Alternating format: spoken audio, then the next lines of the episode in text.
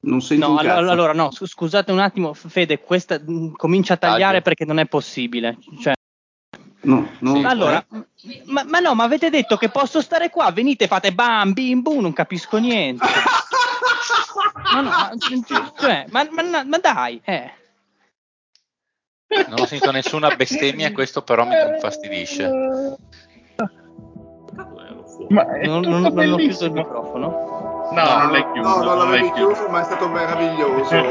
Ca- Caro Lorenzo. Resta connesso sul canale, sulla podcast tanto è free. Qui si parla di NBA, top player MVP Di schiacciate tipo Neil, resto in guardia Michael Kidd. Cambio vita, cambio mood, cambio stile, nuovo team Rap game, collet game, a noi ci trovi sempre caldi.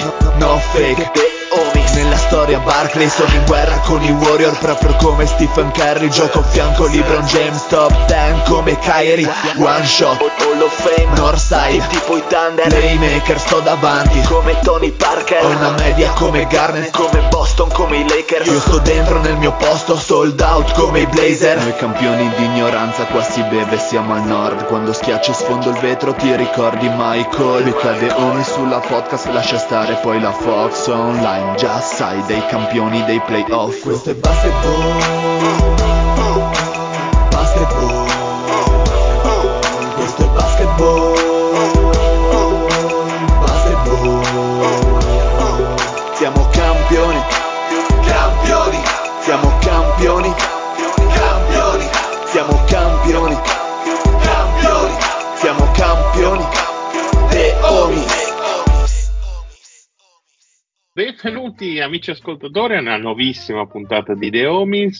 State ascoltando e per l'ennesima volta la voce calda, suadente e sensuale del Marione, perché insomma il deal da quando si è sposato ormai ha fatto la fine del maroccano e quindi ci bollisce, ha abbandonato la canotta al chiodo, l'ha pesa e, e non gestisce neanche più la sauna giapponese, quindi il tempo che ci dedica è veramente poco, ma tornerà e tornerà più forte di prima. E non sono solo, ovviamente, questa sera con me eh, abbiamo un po' l'animo pulsante e puzzante della- della- de- del programma, quindi saluto lo zio. Porco che vittoria! Porca Ciao ragazzi! Non ho capito, porti la gonna? Non, eh, Sì. ah, ok. No, ma era un invito a far arrivare la cantante in puntata?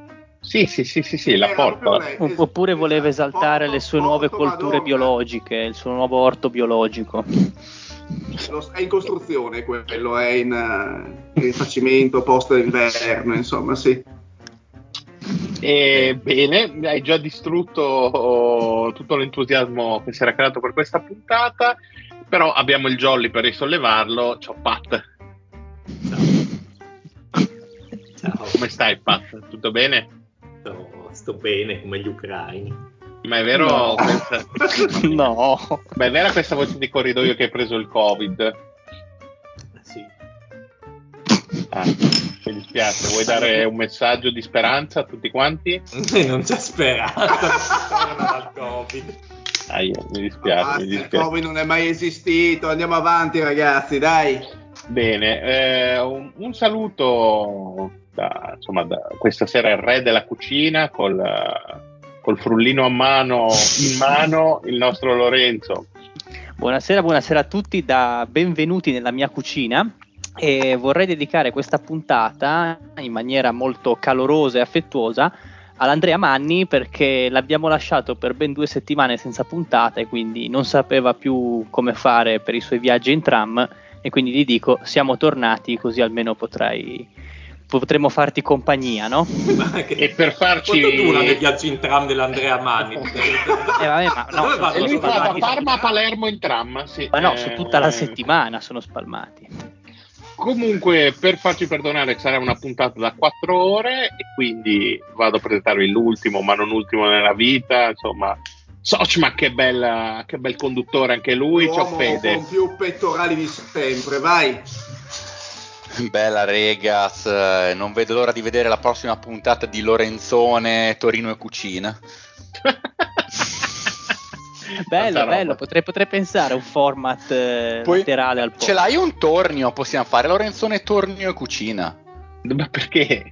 Così, perché suona bene. Vittorio mi manca, ma, ma- ma possiamo, Ma so, possiamo, tipo possiamo tua sorella, tua sorella, non so, tira la pasta e tu nel frattempo affili le lame, una cosa del genere, non so, Sì, fai... sì, sì, la, la macchina per tirare la pasta ce l'ho, quindi quella siamo Oh, già. credo che il format da milioni di view su YouTube sia praticamente già scritto da solo.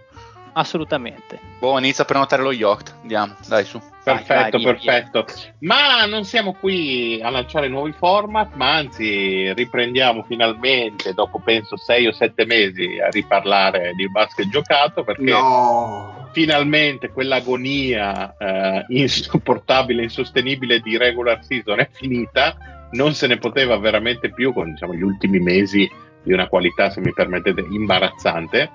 Ma E- degli anni scorsi anche. Ma- Sì, più- Cazzo, hanno fatto più sessantelli in un mese che negli Ma ultimi cazzo, sei anni. vedere, vedere Covington, quell'iredivivo che ti fa 50 punti in una partita è qualcosa Che di imbarazzante. Eh, avevo le lacrime agli occhi. di- di 18 triple, del Sì, sì, sì, un passo. un 11 passo. 3 eh, ragazzi ma diciamo che l'NBA di marzo è un po' come il pazzo pazzerella eh.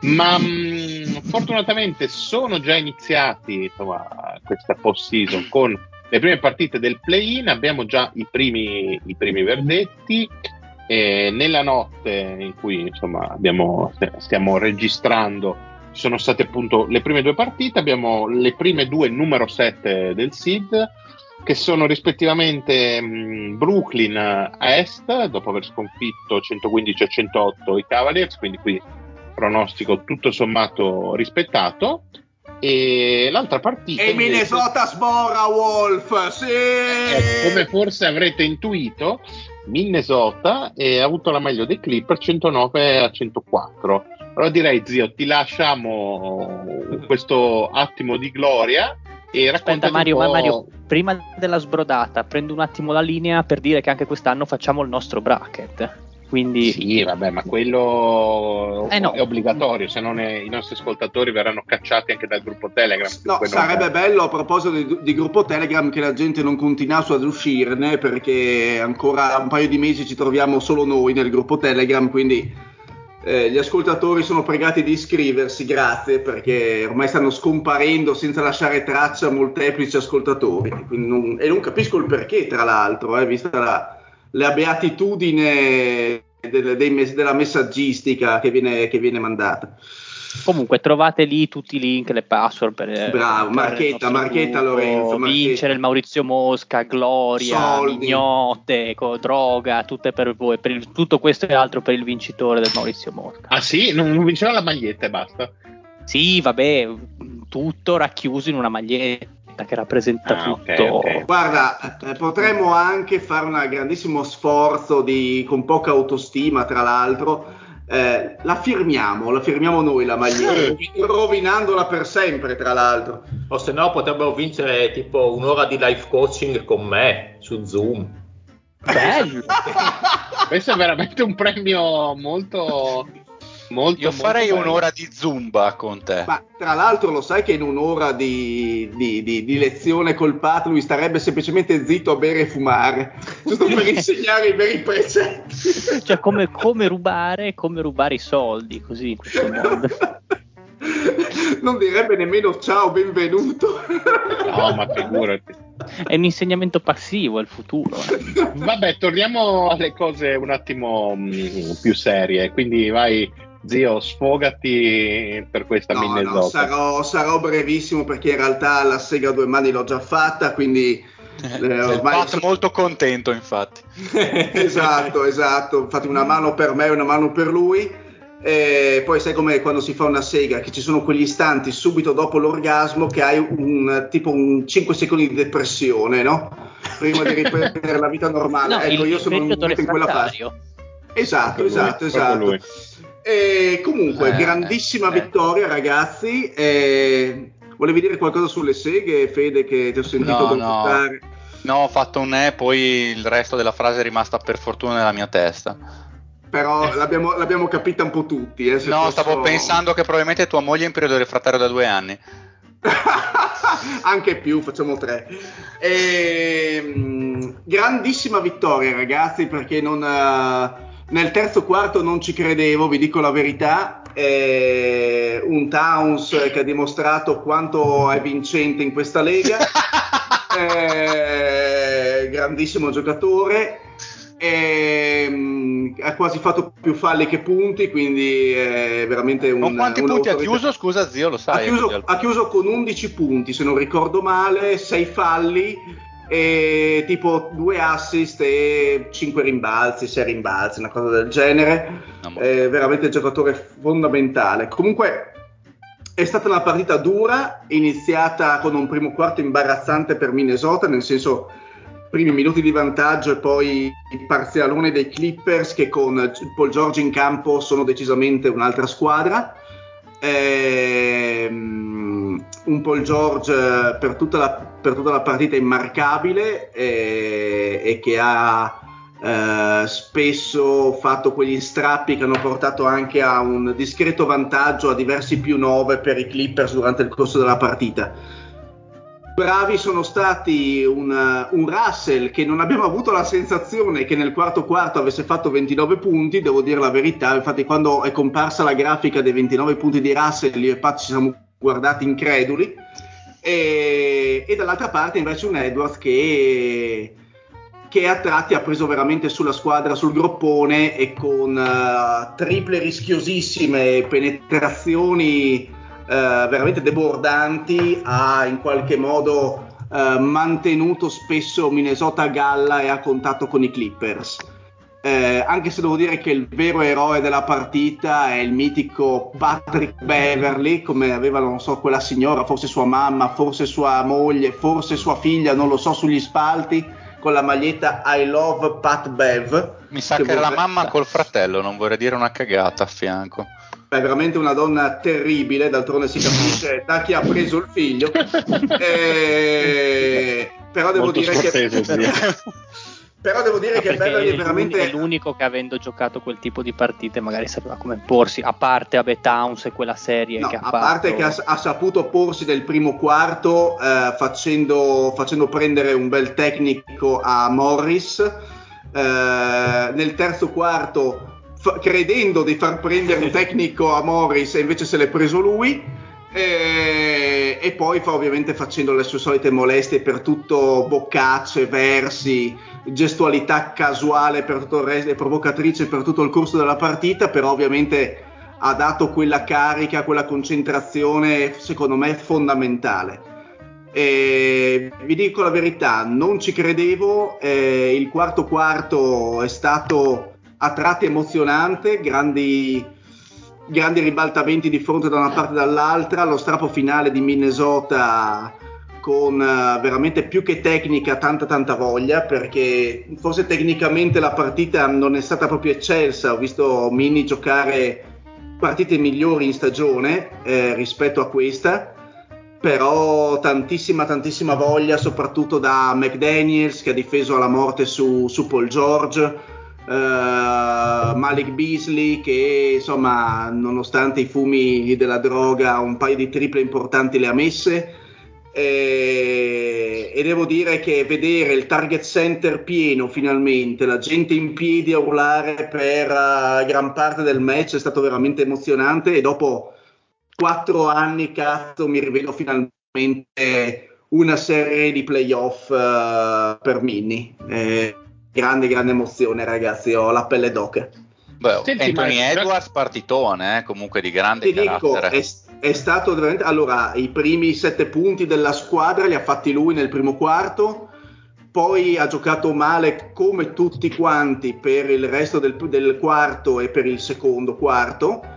Però diciamo che spesso, come ho detto prima, le azioni dirompenti, quelle che hanno un pochino spaccato il ritmo degli avversari e hanno poi sì, portato sì. Il, l'inerzia verso, verso Minni e sono, state, sono partite dalla sua mano. Eh, ripeto, non c'è stato il grandissimo gioco a livello corale, a differenza delle prestazioni in campionato di quest'anno, eh, però Edwards quando partiva si è procurato i falli giusti contro Zubac che in quel momento aveva letteralmente dominato nel pitturato perché eh, Zubac nei primi due quarti, non a livello di punti ma a livello difensivo, ha letteralmente dominato impedendo eh, soluzioni, conclusioni semplici a chiunque, prima di tutti a, a Towns, che gli ha completamente chiuso, chiuso, la finestra in faccia tutte le volte che Towns si è affacciato nel pitturato. E per fortuna non si è affacciato più e per fortuna anche se è seduto in panchina perché stava facendo più danni che altro. Se calcoliamo che insomma dei suoi 11 punti penso che 6 siano dei liberi.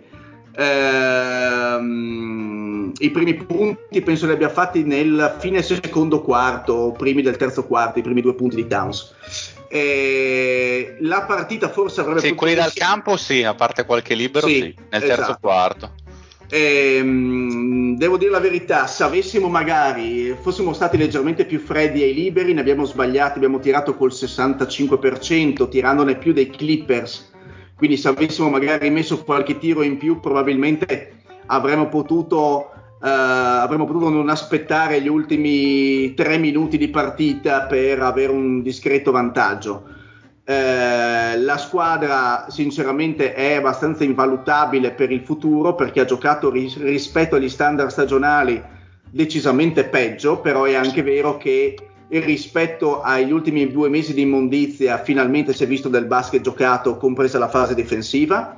E devo dire che i Clippers hanno giocato mh, bene hanno, quando sono stati in ritmo da tre punti sono stati realmente pericolosi hanno tirato tutti tanto e bene e poi sono andati anche loro un pochino in confusione nel senso si sono appoggiati giustamente a Paul George, eh, però non, ha, non, hanno avuto non, la lucidità da parte di altri, di, di altri insomma, protagonisti per portarsi punti importanti a casa, perché come ha detto Zubac difensivamente ha dato, offensivamente sappiamo che non è una cima, Covington ovviamente ha fatto il suo esploit, nel suo esploit nelle giornate di follia, nel garbage. Eh.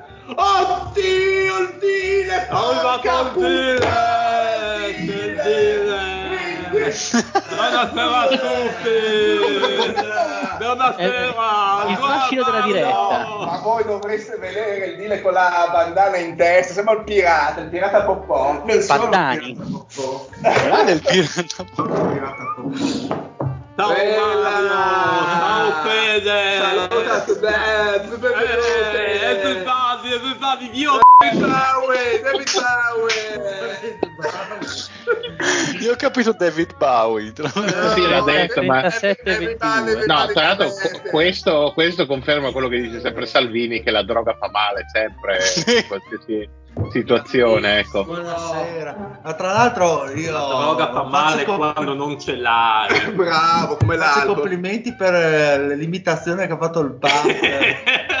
Ma non è un'imitazione, perché, perché non hai ascoltato eh. l'ultima puntata.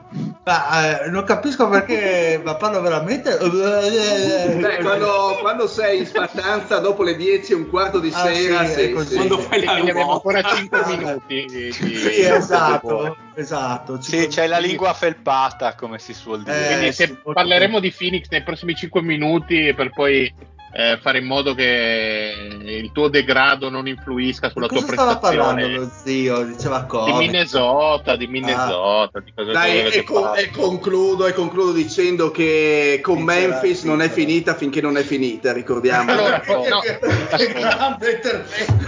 stavo appunto per chiederti, zio, già che siamo eh, partite assolutamente queste frasi. Allora ma, eh... ma, chi è questo il, il, Mariolla quello che diceva ora che ricordatevi chi perde ha perso chi perde ha perso? Vabbè certo eh, beh insomma vai, vai, a, vai, a, smentire una frase del genere Fede. No no no no, no, no la dignità.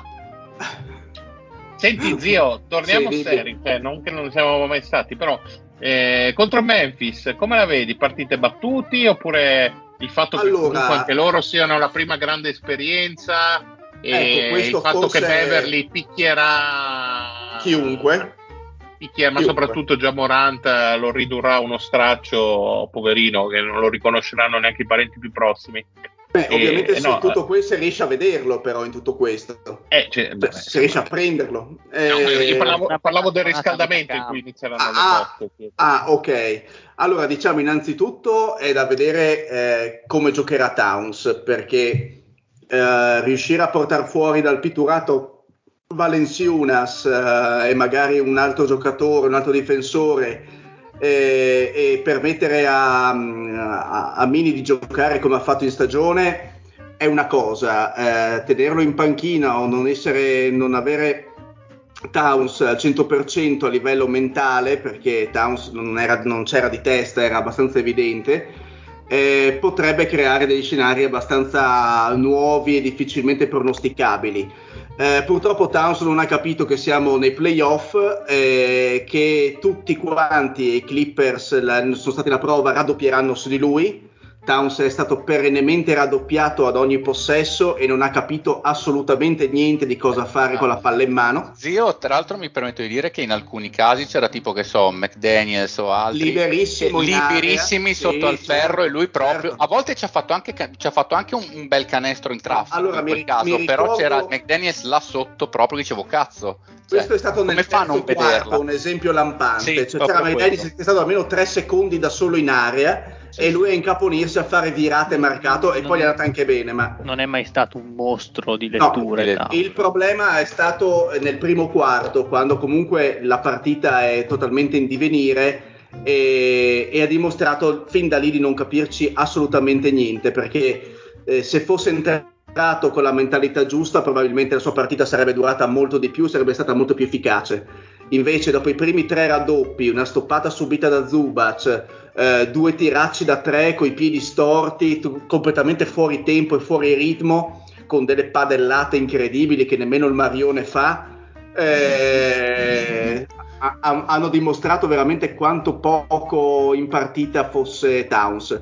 Quindi dipende da tantissimi fattori. Ovvio che la, quello che dicevi tu, il fatto che mh, cioè, è vero, Memphis è la prima esperienza, ma non è che Minnesota brilli, voglio dire, perché a parte l'esperienza di Towns eh, al suo secondo anno e eh, Beverly, la squadra non è che particolarmente sia ah, ricca di grandissime sì, esperienze. Visto che non ho visto la, non ho visto la partita, eh, ma l'avete vinta come? Cioè, nel senso, mi dici che Towns comunque ha fatto ha avuto... un canestro in più degli altri.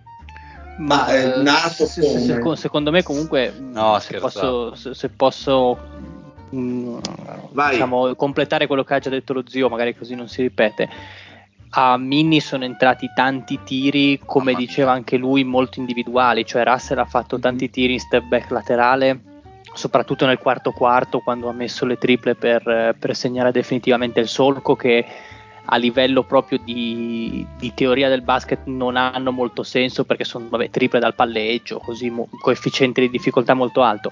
Il discorso è che secondo me funziona molto in un contesto di dentro fuori, perché se becchi veramente la giornata in cui ti entra tutto, perché anche Edwards comunque soprattutto nel primo tempo ha preso un sacco di tiri con due coglioni grossi come una casa, che per essere appunto una prima partita dentro fuori che giocava ha dimostrato tante tante belle cose e appunto l'hanno vinta in questo modo qua perché se facciamo un discorso di chi ha giocato meglio probabilmente i Clippers hanno giocato meglio mm. perché hanno il solito loro approccio con tanta circolazione, tanti ribaldamenti eh, le famose relocation lì sugli angoli, sui tiri da tre, eh, tanta palla al gomito a Port Giorgia, hanno fatto vedere forse molte più cose a livello... Diciamo, diciamo, che secondo me la vera Minnesota si è vista sull'onda dell'entusiasmo nel quarto quarto, cioè sì, sì, non sì. appena l'inerzia si è spostata, allora si è vista la pressione sulla tre quarti di campo che Minnesota ha fatto tutta la stagione e che non si è vista per tutti i primi tre quarti della partita quindi forte pressione sul portatore di palla, mm-hmm. eh, forte presenza di, mh, sulla linea di passaggio nel primo o il secondo passaggio mm-hmm. dell'azione avversaria, quindi recuperi e veloci ribaltamenti di fronte. Si sono gasati, hanno sfruttato l'inerzia. E, quella, e quello è, mi collego poi alla domanda del Fede perché se Memphis è una squadra che vive anche lei sull'onda dell'entusiasmo, stessa cosa si può dire di Minnesota perché abbiamo visto che quando ha giocato sullo stesso piano dei Clippers, i Clippers, come diceva bene Lorenzo, hanno giocato oggettivamente meglio. Eh, quindi secondo me eh, bisogna vedere quale delle due esperienze sia meno condizionata dalla tensione. Questa secondo me Domanda, sarà la chiave. Talento puro, chi è messa meglio, Minnesota o Memphis? Ma eh, se uno va a fare, secondo me, mettere le singole persone sulla bilancia, ti direi che secondo me mediamente il roster di Memphis è più forte se calcoliamo anche i primi, i primi, se calcoliamo i primi otto giocatori. Mm-hmm. Ehm, però probabilmente sui singoli presi singolarmente non ha nulla da invidiare perché comunque dal Jamorant può, si può paragonare il Towns o l'Edwards di turno a, a livello diciamo di prestazione individuale. Al Bane c'è il Russell eh, appunto al Valenciunas c'è il Towns eh, sicuramente loro hanno più giocatori perché ad esempio un Dillon Brooks noi non ce l'abbiamo per dirti un giocatore che ti può sparare 25 punti anche dalla panca non ce l'abbiamo. Mm-hmm. eh, mancava Taurian Prince eh, per infortunio e infatti in certe situazioni si è visto a livello di esperienza anche se McDaniels devo dire che la sua partita difensiva l'ha fatta.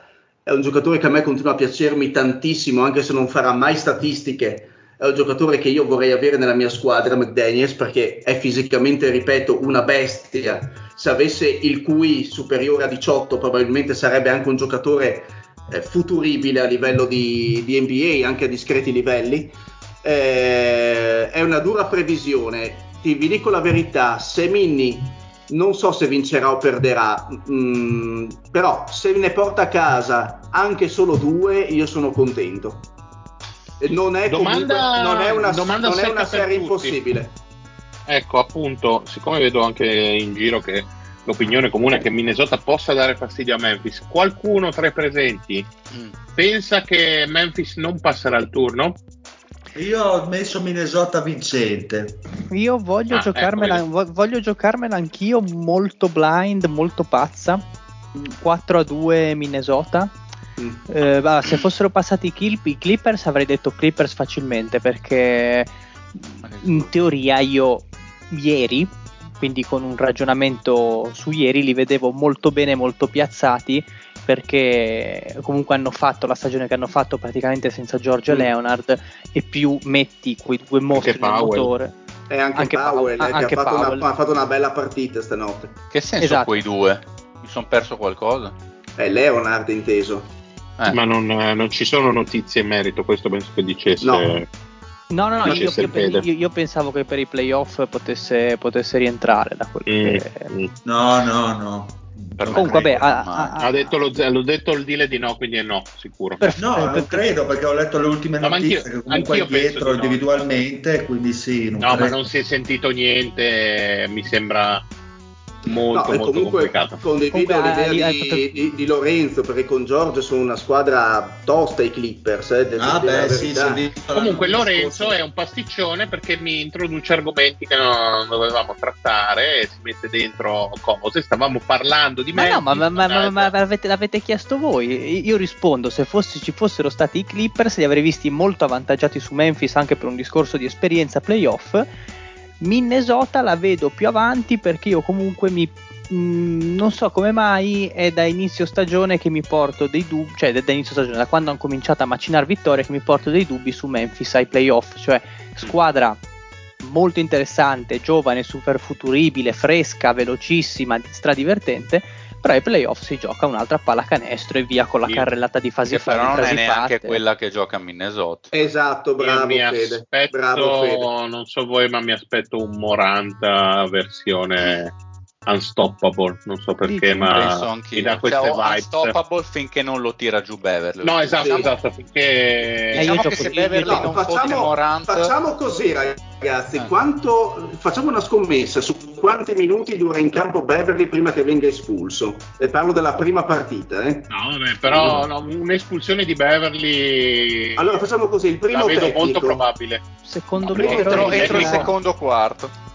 Secondo me riuscirà a entrare di tantissimo. Io non sono sicuro che Beverly abbia ancora le capacità di mangiare sul talento. Non è più il Beverly. No, infatti parlavamo di sì, mettere più, le mani addosso. è più cattivo ancora. Eh, vabbè, comunque vedo che siamo abbastanza divisi. Pat, no, tu chi vedi i favoriti?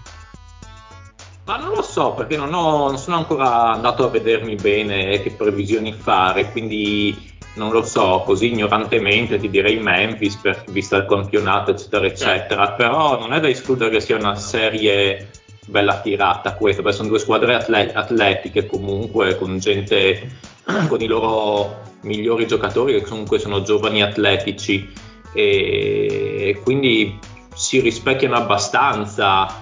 Eh, abbiamo da una parte Towns che se non è quello di, insomma, di, di, di questi play-ins, è il Towns quello buono, eh, dovrebbe fare una bella serie contro non Valanciunas ma Steven Adams eh, Valenciunas sì, non c'è beh, più, sì, hai ragione. se non sbaglio. Sì, Steven, e Adams, Steven sì. Adams, io ad esempio a Memphis l'ho visto malino quando l'ho visto, non, non mi è piaciuto tanto, penso che Towns possa decisamente eh, mettere in difficoltà Memphis. Tu dici credo... che stavolta a 12 punti ci arriva?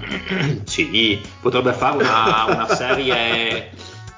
Ma potrebbe fare una serie da 25 secchi di media Towns con, contro una Memphis la loro carta migliore probabilmente, perché sulle guardie, bene o male, mi sembra un po' più avvantaggiata dovrebbe esserlo, dovrebbe esserlo a prescindere la carta migliore di Minnesota, comunque il giocatore più forte.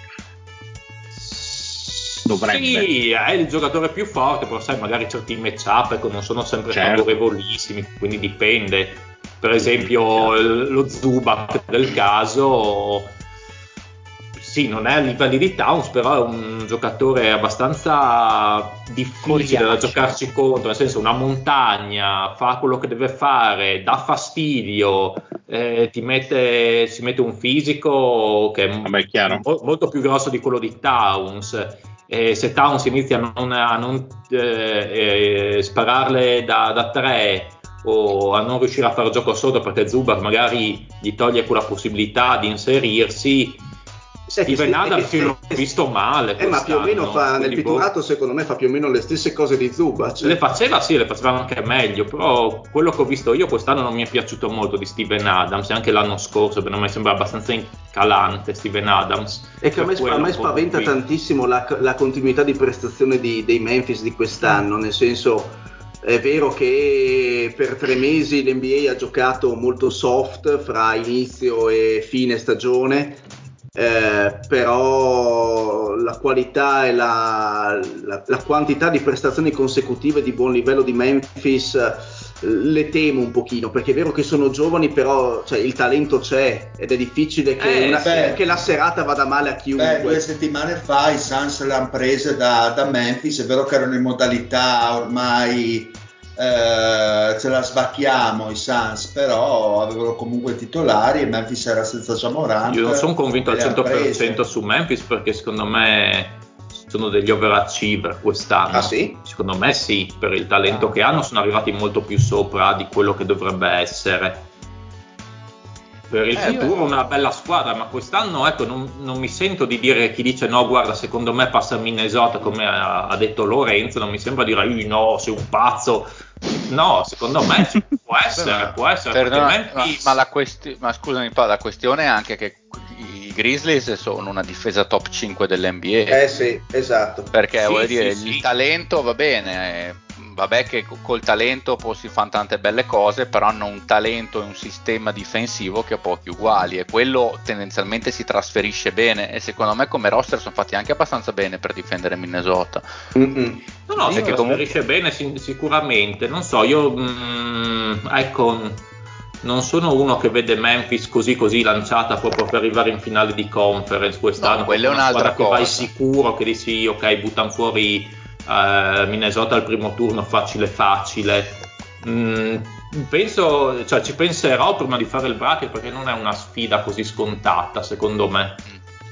Zio, te ti fidi di, sì. di, pausa merda al secolo Chris Finch come mentore ai playoff? Grande pausa merda. Ma eh, non, non, abbiamo molte, molte, prove per dire il contrario, nel senso che le esperienze di Finch ai playoff come head coach non ce ne sono e quindi eh, bis- bisogna vedere, però anche in questo caso le due squadre partono praticamente sullo stesso livello. Quindi per quello ti dico è, è difficile pronosticare la, la, vittoria di uno o dell'altra perché ci sono tante cose similari, compreso come diceva il Fede anche l'atteggiamento e la disposizione in campo delle due squadre. Perché comunque i, i ruoli si, si, coprono e si dividono abbastanza equamente tra, tra i due roster. Secondo me Memphis ha leggermente più qualità negli uomini che escono dalla panca, cioè sono più sì. costanti come giocatori E perché ripeto, un, un'ala piccola e poi dipende anche secondo me dagli accoppiamenti che farà Finch, perché eh, sicuramente Beverly verrà messo su, eh, su Morant, e quindi bisogna vedere quanto si caricherà di falli e, e bisogna vedere, vedere, poi gli accoppiamenti degli altri giocatori, perché uh, McDaniel, cioè il, il quintetto più difensivo di Minnesota è un quintetto che non può reggere offensivamente.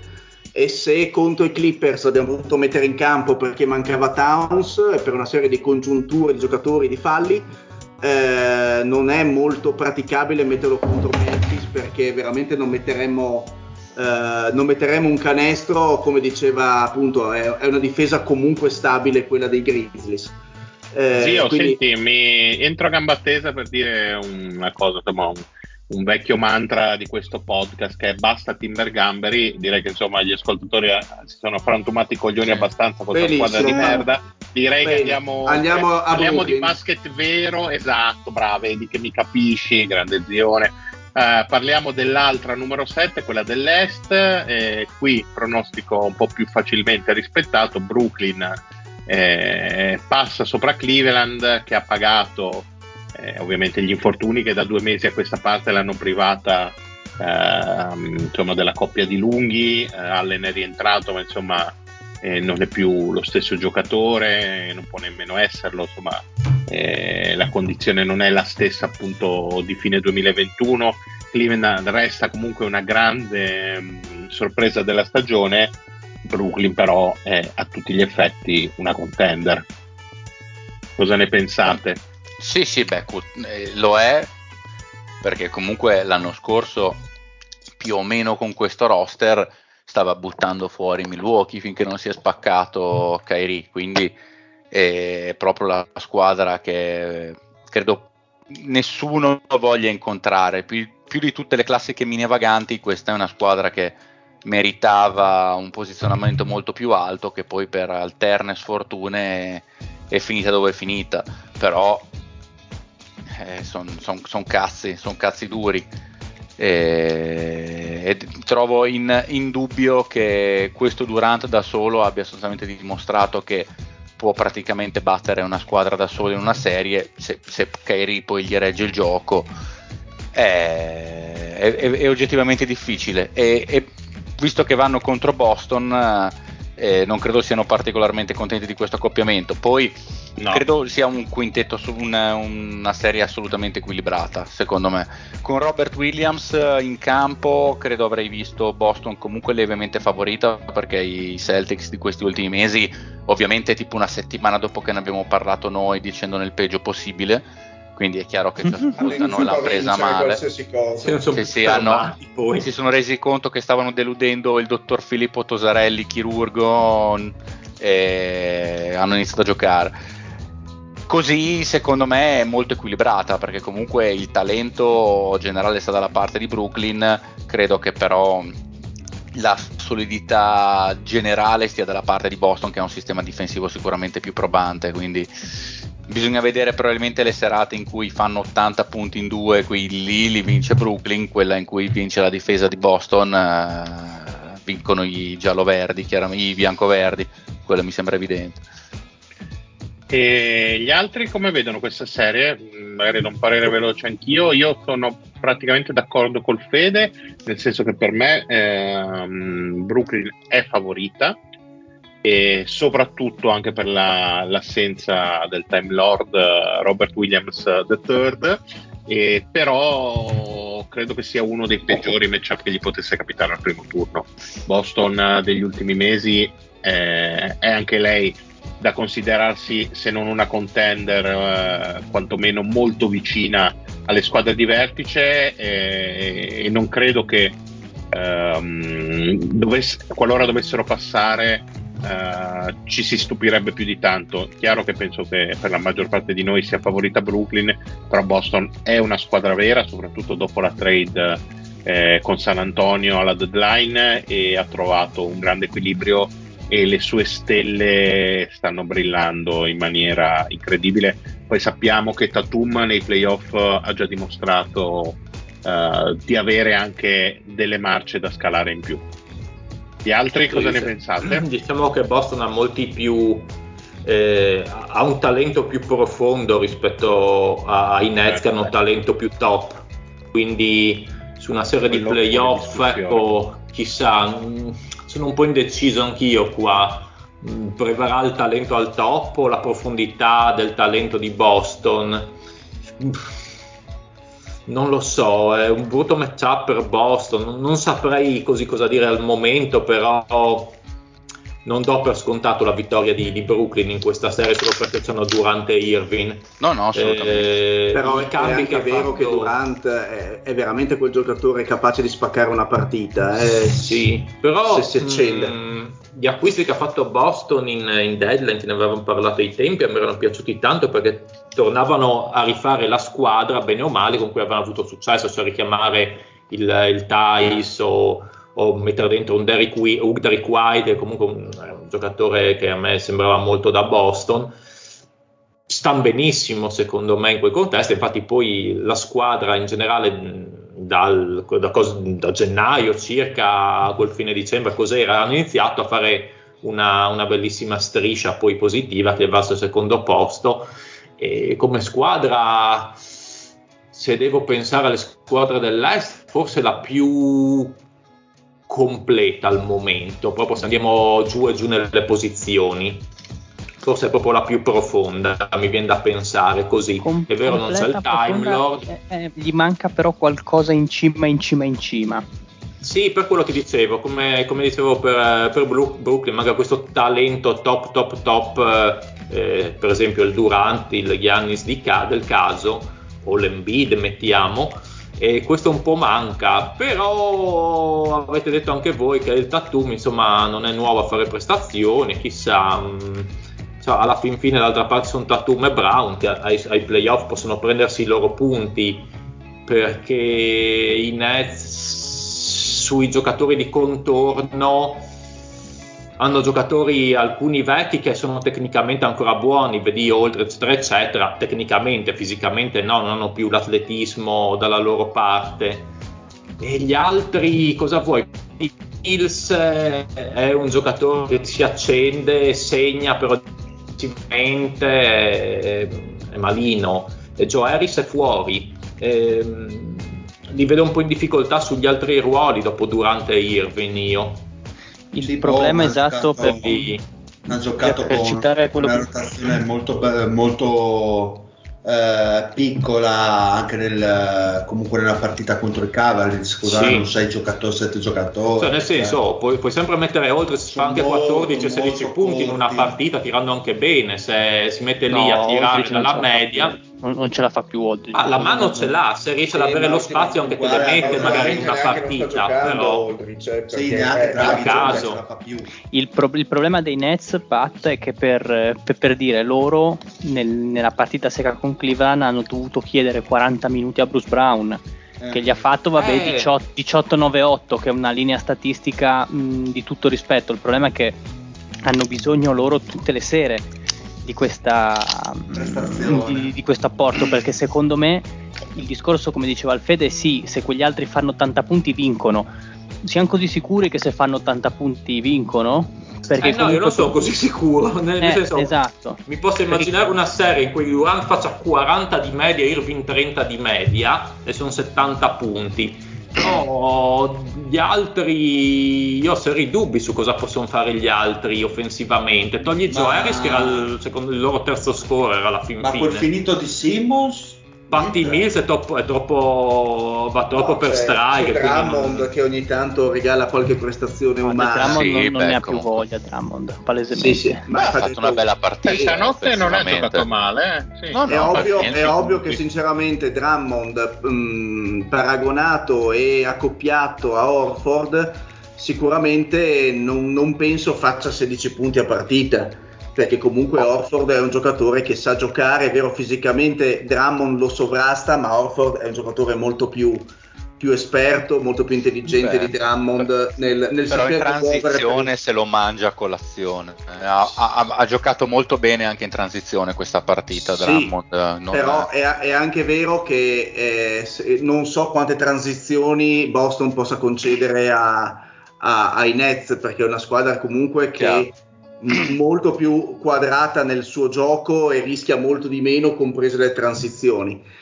E, cioè è difficile immaginare, è una serie per cui io, io vedo sinceramente Durant un giocatore mh, che a livello di che, che in queste situazioni si accende in particolar modo, cioè eh, i suoi 24 punti non sono solo 24 punti, è un, è un modo di giocare, fa giocare i compagni, cioè un, un Durant in queste situazioni non, eh, non- i suoi 24 punti valgono come 35 di Tatum.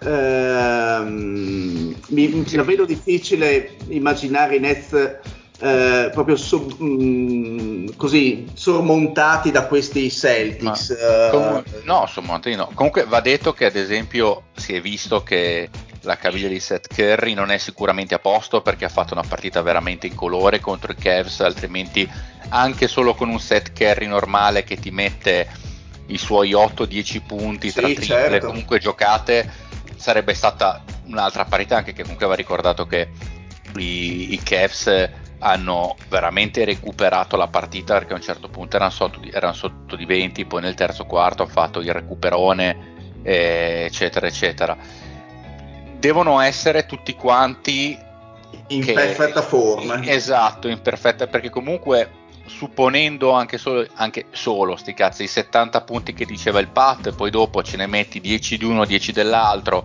e poi ogni partita esce qualcuno che ti fa un piccolo exploit, sono penso veramente molto pericolosi, che tendenzialmente quando in due ne fa 70 vuol dire che alla fine arrivi a 120 e quindi gli altri devono fare 121 e che non è impossibile ovviamente perché la difesa dei, dei Nets eh, quella è. Il problema è che devono farne 70 tutte le partite. Insomma non è che va bene che quelli sono durante Irving ma soprattutto Irving non è quello che te ne fa 30 ogni partita te ne fa 30 una volta e poi magari capace te che ne fa 16 tirando il 25% quella dopo. E sono che così l'altro- merda come dice scusami pa, vai pure avanti No, che più che altro appunto, vabbè, loro mettiamo che facciano questi 70 punti, però a me una squadra come Boston eh, mi sembra molto più switchabile in difesa di, di- di- Ah, di- di certo, Brooklyn, certo. quindi può benissimo switchare e cercare di tenere i comprimari a punteggi bassi e comunque devi sperare che facciano continuino a fare 70 punti durante Irving.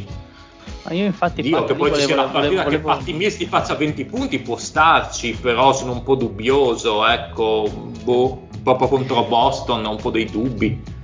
Io lì poi prima di chiudere, eh, se no facciamo mezzanotte come mi dice qualcuno. Sì, sì, beh, certo. Eh, no no la no, facciamo la facciamo No, mezzanotte, il. Col cazzo. il- il problema di fondo che non è venuto fuori, anche secondo me, come i Nets si accoppiano in difesa con, con Boston, perché comunque, ok, ti spendi magari Durant su, su Tatum, però comunque Boston ha delle opzioni offensive molto varie. Comunque ha, Eh, sì, sì. ha- ha le due punte. Brown, intanto chi ci metti? Ci metti l'altro Brown? Non so se, se, se ti regge una serie intera. Eh, e poi comunque Boston sa mettere in ritmo i suoi giocatori perché comunque a livello di giochi anche lontano dalla palla, movimenti sui blocchi e tutto Udoga secondo me è riuscito piano piano a dare, dare la sua impronta, a dare, a dare il suo stile, a fonderlo un po' col concetto di Stevens. Quindi anche lì come preparazione di un attacco mi sembrano molto molto più avanti e qui c'è anche un po' una mini critica magari a Nash che eh, mi sembra sempre molto in balia delle sue superstar e poco ehm, e, e poca farina del suo sacco ecco. Sì, secondo me Nash ha anche veramente però poco da poter gestire, eh, perché comunque il resto della truppa sopravvive, galleggia, non è che si può pretendere granché secondo me. Sì, sì, certo. Bene, direi che possiamo passare allora alle numero 8 per toglierci eh, del tutto questo play-in e quindi Cleveland andrà a giocare contro la vincente del, um, del match tra Atlanta e Charlotte. Vi chiedo per fare insomma più brevemente, tra tutte queste tre squadre, qual è quella che maggiormente ha le possibilità di arrivare all'ottavo seed dei playoff? Atlanta. Io personalmente metto Atlanta. esatto. Anch'io. Anch'io mi cioè, voglio buttare io- su Atlanta. Io, io non farei troppe preview visto che giocano stanotte, magari non ha Esatto, molto esatto. senso e, e dico anch'io Atlanta perché sì, dai. E comunque è una delle partite che veramente vorrei vedere, Atlanta-Charlotte, perché due squadre che segnano tanto e difendono poco e Che secondo me, secondo me grande- ci sarà grande spettacolo stanotte. Tanta cacciara. Sì, sì, sì, bellissimo. Bene, siamo tutti d'accordo allora su questa cosa. Tutti vediamo Atlanta favorita. E invece torniamo, torniamo, torniamo a ovest perché insomma eh, l'ottavo seed riguarda da vicino il Dile perché insomma è da scegliere la, la squadra che andrà ad affrontare Phoenix, Phoenix E sappiamo tutti la regular season. Allora, ehm, diciamo che mm, i Clippers Ci sono delle perso, possibilità appunto, che si possa. Ah no, allora i Clippers eh, hanno perso appunto questa notte e dovranno giocare con la vincente di insomma, New Orleans eh, del nostro compianto Eddie e mm, un'altra squadra texana di cui adesso ovviamente non ricordo il nome ma eh, Dallas, Dallas. No, no, no, no, no. Houston. No, no, no, no. Hanno dei problemi, ma non come quelli di Houston. Ecco. Ma è la, squadra Eh, della città col nome del santo, tipo. Sì, quella, Sì, quella bravo. in maiuscola. Sa- Quella San Giorgio di Nogaro, esatto. Gli Spurs di San Giorgio di Nogaro. E... Bastardi degli Spurs. eh, No, di- allora, Dile, ne approfitto giusto per farti parlare brevemente, brevemente di Phoenix. Quale squadra, anche se immagino la risposta, non vorresti affrontare di queste tre? Penso che Gli sia molto facile. Spurs. E no, gli Spurs No, li vuole affrontare, secondo me, per distruggerli. I Clippers, i Clippers. Eh beh, penso che siano nettamente la squadra più forte dell'otto, giusto? Anche Sì, se eh, Eh, direi di sì, sono i più forti. Secondo me- E- e c'è da dire che però New Orleans, a differenza delle altre squadre, può schierare una- un pianeta, perché abbiamo appunto visto che è stato riconosciuto dalla comunità scientifica come eh, pianeta appartenente al sistema solare, viste ormai le sue dimensioni c'è paragonabili a quelle Urano, di Plutone. Ne- Urano, Nettuno e Zion, che è l'ultimo che- Esattamente. Ha preso, ha preso il posto di Plutone. Esattamente. Quindi Dile, dici un po' che cosa ti spaventa dei Clippers e chi vorresti quindi trovare delle tre? Vabbè, come allora i Clippers sono stati rognosi l'anno scorso, è stata una serie comunque complessa e molto fisica.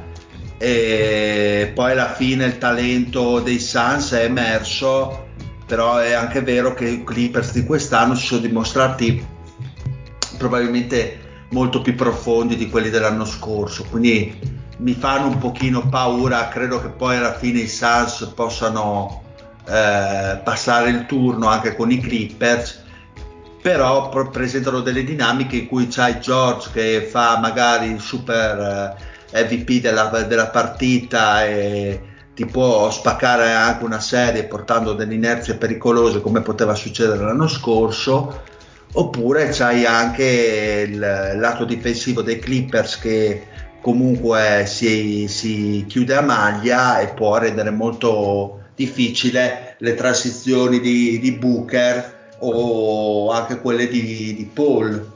Quindi sono fondamentalmente quelli che vorrei evitare. Quelli invece che vorrei affrontare che sono più fragili sono ovviamente i Pelicans più che gli Spurs perché gli Spurs comunque sono una squadra ordinata e sempre allenata da Popovic che comunque è un allenatore a cui non vuoi scommettere. Poi alla fine penso che eh, l'organizzazione e il talento dei Suns sia overall molto più alta di quella degli Spurs. I Pelicans effettivamente sono c'è una squadra di scappati di casa che eh, è già bene che siano arrivati fin là. Se poi mettono in campo anche Zion È impossibile, non, eh, dea- Oso non deambula. La bolletta del gas di marzo da tanto grosso che è cioè, No, no, ha 200 metri cubi di bolletta di gas russo che arriva dritto nel culo. No cioè alla fine dai Pelicans, è già un bene che siano arrivati lì, un mezzo miracolo. Ah, Io vedo il miracolo più negli Spurs, però va bene. Sì, anche quello. Eh, Dio, anche per- quelli sono miracolati. sì, però, vederli dai. ai play-in è Già già... miracolati, Beh, loro sono dentro per demeriti di altri. Sì, ecco, sì. stavo, grazie Pat, stavo per dirlo io. insomma, Grazie, Sacramento. questo- No, non va Infatti- infatti No, c'è un'altra squadra che magari era un attimo più quotata in pre-season che stranamente non farà i playoff. Allora, Ma- e Mario, que- c'erano almeno 10 squadre più quotate dei- degli Spurs per fare i Infatti playoff. io sono d'accordo Ma con anche di Minnesota, discorso, se vogliamo. ragionamento, col ragionamento che faceva prima di Memphis eh, il Pat nel senso che l'Ovest è stato talmente deludente per certi versi nelle prestazioni delle- di determinate franchigie in cui le aspettative no- erano alte che altre squadre tra cui Memphis eh, ne hanno approfittato così come i Pelicans o gli Spurs del caso.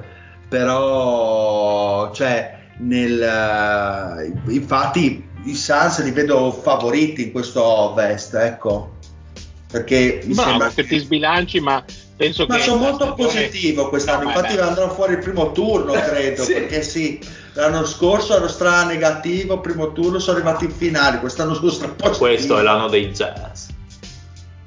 È l'anno di. Copetti. Lo Nel scopriremo. senso, nel senso che l'ultimo anno di Gobetti aiuta. Sì.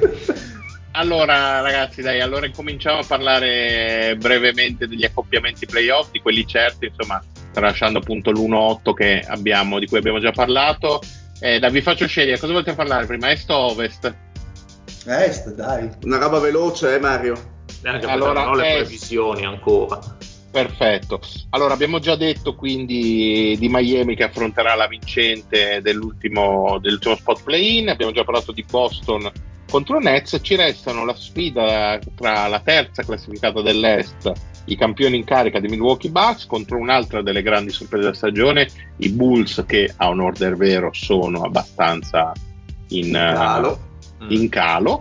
E, e quindi chiedo a voi, ehm, i Bulls, eh, anche quelli di inizio stagione, avrebbero potuto giocarsela oppure eh, Milwaukee sembra proprio una corazzata? E dipende se si parla dei Milwaukee di inizio stagione. Se avessimo spostato i playoff eh, a novembre, ti avrei detto sì, se forse i Chicago Bulls avrebbero avuto la possibilità di passare. Ma non, Attualmente, non avrebbe giocato così Milwaukee. Così Esa- marciato, appunto, sì. no, ovvio, infatti sto parlando se entrambe Eh, fossero sì, state sì, quelle di inizio stagione. Attualmente io vedo un bel 4-0 per i Bucks. Mhm.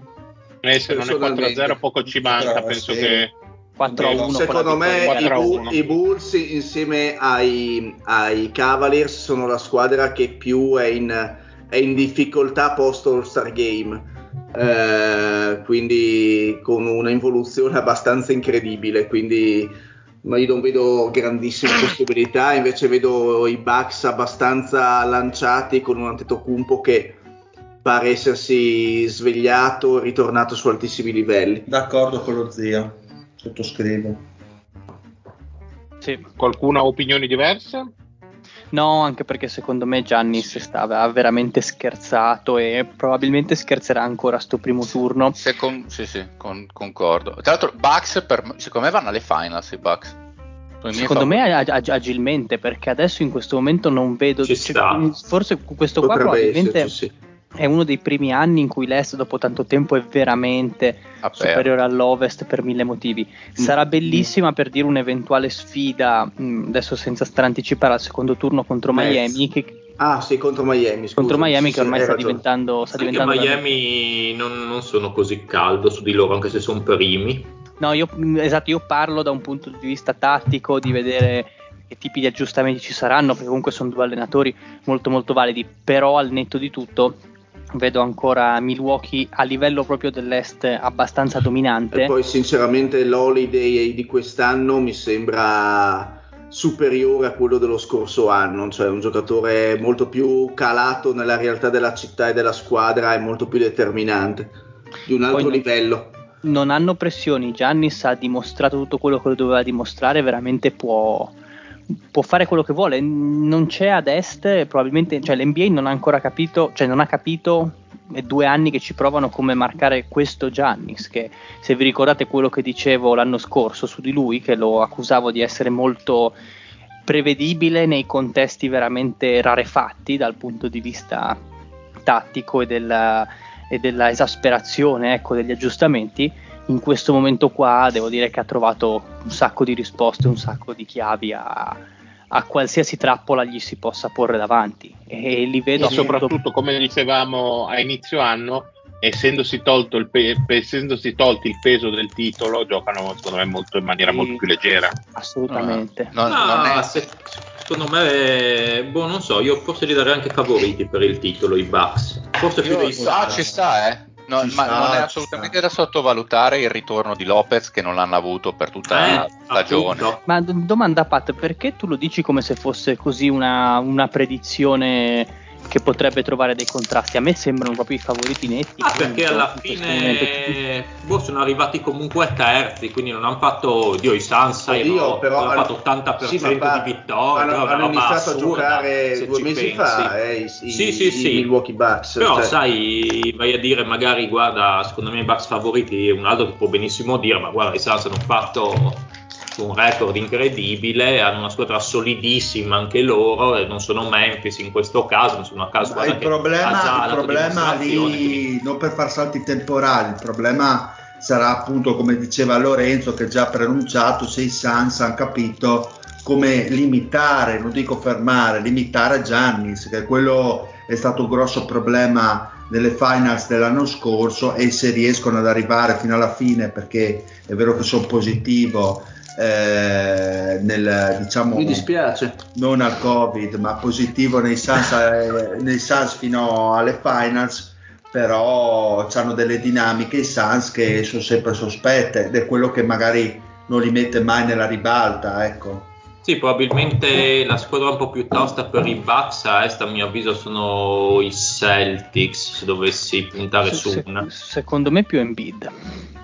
Ma sai che anche loro non è che mi convincano tanto con Sì. l'Arden che è un po'... boh, non lo so cosa aspettarmi da Arden, non, non so leggere Arden quindi non saprei cosa dire. Ma te lo leggo Arden- io, Pat, te lo leggo io. No Guarda, Federico non si- le immagina parole che si grande- possono Guarda, chi- chiamiamo, no, chiamiamo no. Kukoc, chiamiamo Kukoc piuttosto. Fai, No, lo- fai- fai come insegnano gli estrema e non bestemmiare. No, no, no, non bestemmio. Tu immaginati una grossa macchia di Rorschach di colore marrone puzzolente. E non era Quello- razzista, teniamo a Quelle sono, no, quelle sono le prestazioni di Arden nei playoff quando le partite contano davvero. Si caga Ah, nelle eh, mutande. Nel senso, adesso al di là di quello che dice Fede, mettiamo se fosse l'Arden migliore assieme ad Embiid, io è tanta roba. Eh, probabilmente Arden non ha neanche mai avuto un centro, anzi, non ha mai avuto un centro come Embiid vicino. E però l'Arden di adesso non mi dà fiducia di, essere, di poter fare una serie continua. Scusate, potete smettere chiunque sia di scrivere la corrispondenza via mail? Perché questo ticchettio era un po' fastidioso. C'era. Grazie. Mm, Forse qualcuno che scartabellava, non so. Sì, sembrava un po' di scartabellamento. Comunque sì, io vedo Boston al di là di Brooklyn, ecco, eh, Boston mi sembra la squadra più tosta a est tra le prime eh, quattro da, da affrontare per Milwaukee, perché mi sembra la, più, la meglio organizzata, ecco, la più profonda, eccetera, eccetera. Poi non so, poi magari hai ragione tu, magari dici, boh, Philadelphia, magari o Arden. Ma Arden vuole distruggere il Fede, fa delle prestazioni incredibili. Non Se lo so. dito. Però boh, poi sai, hanno perso Ah. Curry, sì è vero, hanno altri giocatori, però non lo so, boh, non mi convince tantissimo. A me, a- sì, intanto vediamo se superano il, il- il primo turno. Esatto, e mi dai la Hai- hai- hai dei per dubbi? parlare di questa sfida Sì. 4 contro 5. Philadelphia 76ers contro i Toronto Raptors. Perché Ma fai 4 dei- contro ma fai dei- 5? Eh? Perché è la quarta contro la quinta. Ah, beh, pensavo ai giocatori in campo. Beh, intanto, è 5 contro sei 5. ubriaco, Renzo? beh, intanto non, non è così una follia, nel senso che le partite a Toronto, da quel che si capisce, Tybull non le gioca. Non le gioca Tybull, esatto, stavo per dirlo. Ah, che bel assist che avevo dato. Perché? Eh, eh, Ma era volutissimo, Lore, lo so che non fingere, dai. Eh, Veramente chiaro sto, fa- sto facendo lo gnorri così per fare il modesto. Esatto. Ah, non sapevo quello di Tybull. Vabbè, ma pensi che. Tybull possa spostare così tanto contro una Toronto? Se mm, contro ma- chiunque nel momento in cui sinceramente il- al, um, al roster di fila mancano due cose tendenzialmente. Atleti t- tre diciamo anche tiratori però comunque Eh sì. atle- intanto atletismo e difesa sugli esterni. Chi- chi è il miglior difensore sugli esterni e chi è il, il secondo più atletico sugli esterni dopo Tyrese Maxi Personalmente, no, più che altro è l'unico, sinceramente, che può dare equilibrio ad Arden in campo. Perché, nel senso, se tu metti un set Curry per dirti a fianco ad Arden, eh, bah, mm, Dio, mi, mi- mi vengono le, le lacrime, gli occhi con le lacrime di sangue. Eh, Tybull è vero, non è, non è un giocatore da prestazione, però effettivamente dà, dà equilibrio. Quello Però sì. è così fondamentale un giocatore come lui che è mh, fondamentalmente difensivo e contro un attacco come quello di Toronto Posso rispetto dirti una magari cosa, ad altre squadre posso dove dirti una effettivamente cosa, se senso. se a Tybull lo metti, mettiamo anche su, su Gary Trent, che è un giocatore che vive di attacco e basta, Vliet. o su Van Vliet, che sono giocatori che vivono prevalentemente di, di attacco, ed elimini una delle loro bocche di fuoco, eh, Toronto diventa una squadra No, no, sicuramente ci- più abbordabile. Ci sta, ci sta, però mh, non è una squadra prepotente in attacco Toronto, No, a mio avviso. Quindi tanto. non è che magari, anche se non c'è Tybull, magari trovi delle, delle eh, contromosse comunque Sì. da usare con qualcun altro, visto che non è che stiamo Da- parlando di, non lo so, Allora, non ho, non ho visto tantissime Dei partite, Bucks, tanto di- per dire. tantissime partite di Toronto, però è una squadra completa, nel senso eh, che è una squadra che non ha il giocatore che ti fa 40 punti, ma fanno tutti dei 15 e 20 punti, Sì, con sì. qualche picco di magari o di Siakam o di Van Vliet, Vliet sì. a seconda. È una squadra che, che vive su un equilibrio. Se tu in qualche modo disturbi questo equilibrio, probabilmente non ha nei singoli il talento forse per in una, in una mm, serie di playoff per magari portartela a casa al meglio delle sette. Sì, sì, sono E- tutti- co- contro, contro Embiid però non, non possono fare quasi niente probabilmente farà una seriona della Madonna perché non hanno sì, proprio sì, sicuramente. non hanno né centimetri né chili assolutamente Si Però- impegneranno a difendere su tutti sì, gli altri. fer- fermo, res- esatto, fermo restando che credo sia un po' avvantaggiata fila però per, per il talento comunque sicuramente superiore perché Embiid è veramente un MVP e qui, sì, e qui- certo. e qui sarà straripante però veramente secondo me è una serie molto dura perché comunque tutti gli altri cioè sono alti lunghissimi i, i Cioè, Raptors ah, hanno delle leve enormi Barnes, Sì, lo, hanno- metti, lo metti su per dirti Harris o, e, e in qualche modo lo spegne, eh. sì Cioè, Barnes lo spegne. Sì, hanno- Anunobi lo spengono e quindi cioè, è, è difficile, è una squadra difficile con cui accoppiarsi Toronto, è molto E- difficile. E, e peraltro volessero andare con 5 piccoli con Siakam da centro, che è una cosa che fanno, di là Certo. in bid sono sempre due, però poi devono fare avanti e indietro come dei pazzi sulle transizioni e, e- e sono una squadra poco atletica che soffre la transizione offensiva, eh, i Sixers, e, e poi devi andare a pescare comunque i piccoli in giro e, e ovviamente Nurse è un fenomeno nel, nel giocare nelle pieghe della partita e andarti a trovare tutte quelle zone del campo in cui magari Embiid non ha così piacere di andare anche perché non ha un gran sistema difensivo dietro che lo copre effettivamente soprattutto a casa di, di Toronto dove il miglior difensore dopo di lui non c'è E poi secondo me Toronto è una squadra che si abbina molto bene con squadre dai singoli talenti, nel senso è una squadra che vedrei molto bene, cioè in una serie vincente, ad esempio contro i Nets, contro anche fila, cioè contro giocatori che hanno sì dei talenti purissimi molto elevati, ma ne hanno relativamente pochi. Eh, perché elimini o comunque limiti una delle stelle e, e diventa poi per la squadra un problema, cioè limiti Arden, puoi Sì, far sì. fare anche 50 punti a Embiid, però effettivamente Esatto. da- dagli altri non è che hai grandissimo apporto No. se limiti Harris e Arden. eh. Io mi aspetto Eh. che facciano di tutto e, e ruotino un sacco di difese diverse su Arden, proprio per mettere fuori i giri lui e poi Embiid eh, si fa quello che si può e vediamo se alla fine basta, perché contro di lui oggettivamente non, non possono sinceramente fare niente. Sinceramente mh, vorrei vedere la prestazione, sarei sono curioso di vedere la prestazione di Maxi contro questi Toronto, Eh, nel senso che- che- eh, co- è quello che può spaccare la difesa, Sì. eh, la- una difesa solida come quella di Toronto, Eh, perché Arden sappiamo che comunque è limitato in velocità e quello che fa lo fa, lo fa per il suo talento, però fisicamente è oggettivamente abbastanza limitato. Maxi invece è un giocatore che attualmente è in grado di, di, apri- di- di penetrare, portarti due dif- portarsi due dif- difensori addosso e scaricare. Potrebbe veramente, secondo me, essere un giocatore che dà un'inerzia alla, alla serie. Però la vedo molto equilibrata. Magari mi sbaglio, ma la vedo molto equilibrata come serie. Sì, Sì, sì, so. secondo me è una serie difficile. Mm. Perché, mh, boh, secondo me, non lo so, da, so- sotto alcuni punti di vista è un bel vantaggio Philadelphia, nel senso eh, che potrebbe abbastanza vincere le sfide ai rimbalzi e ai tiri liberi, che sono comunque due grosse chiavi ai playoff. E lì li vedo avvantaggiati almeno sulla carta.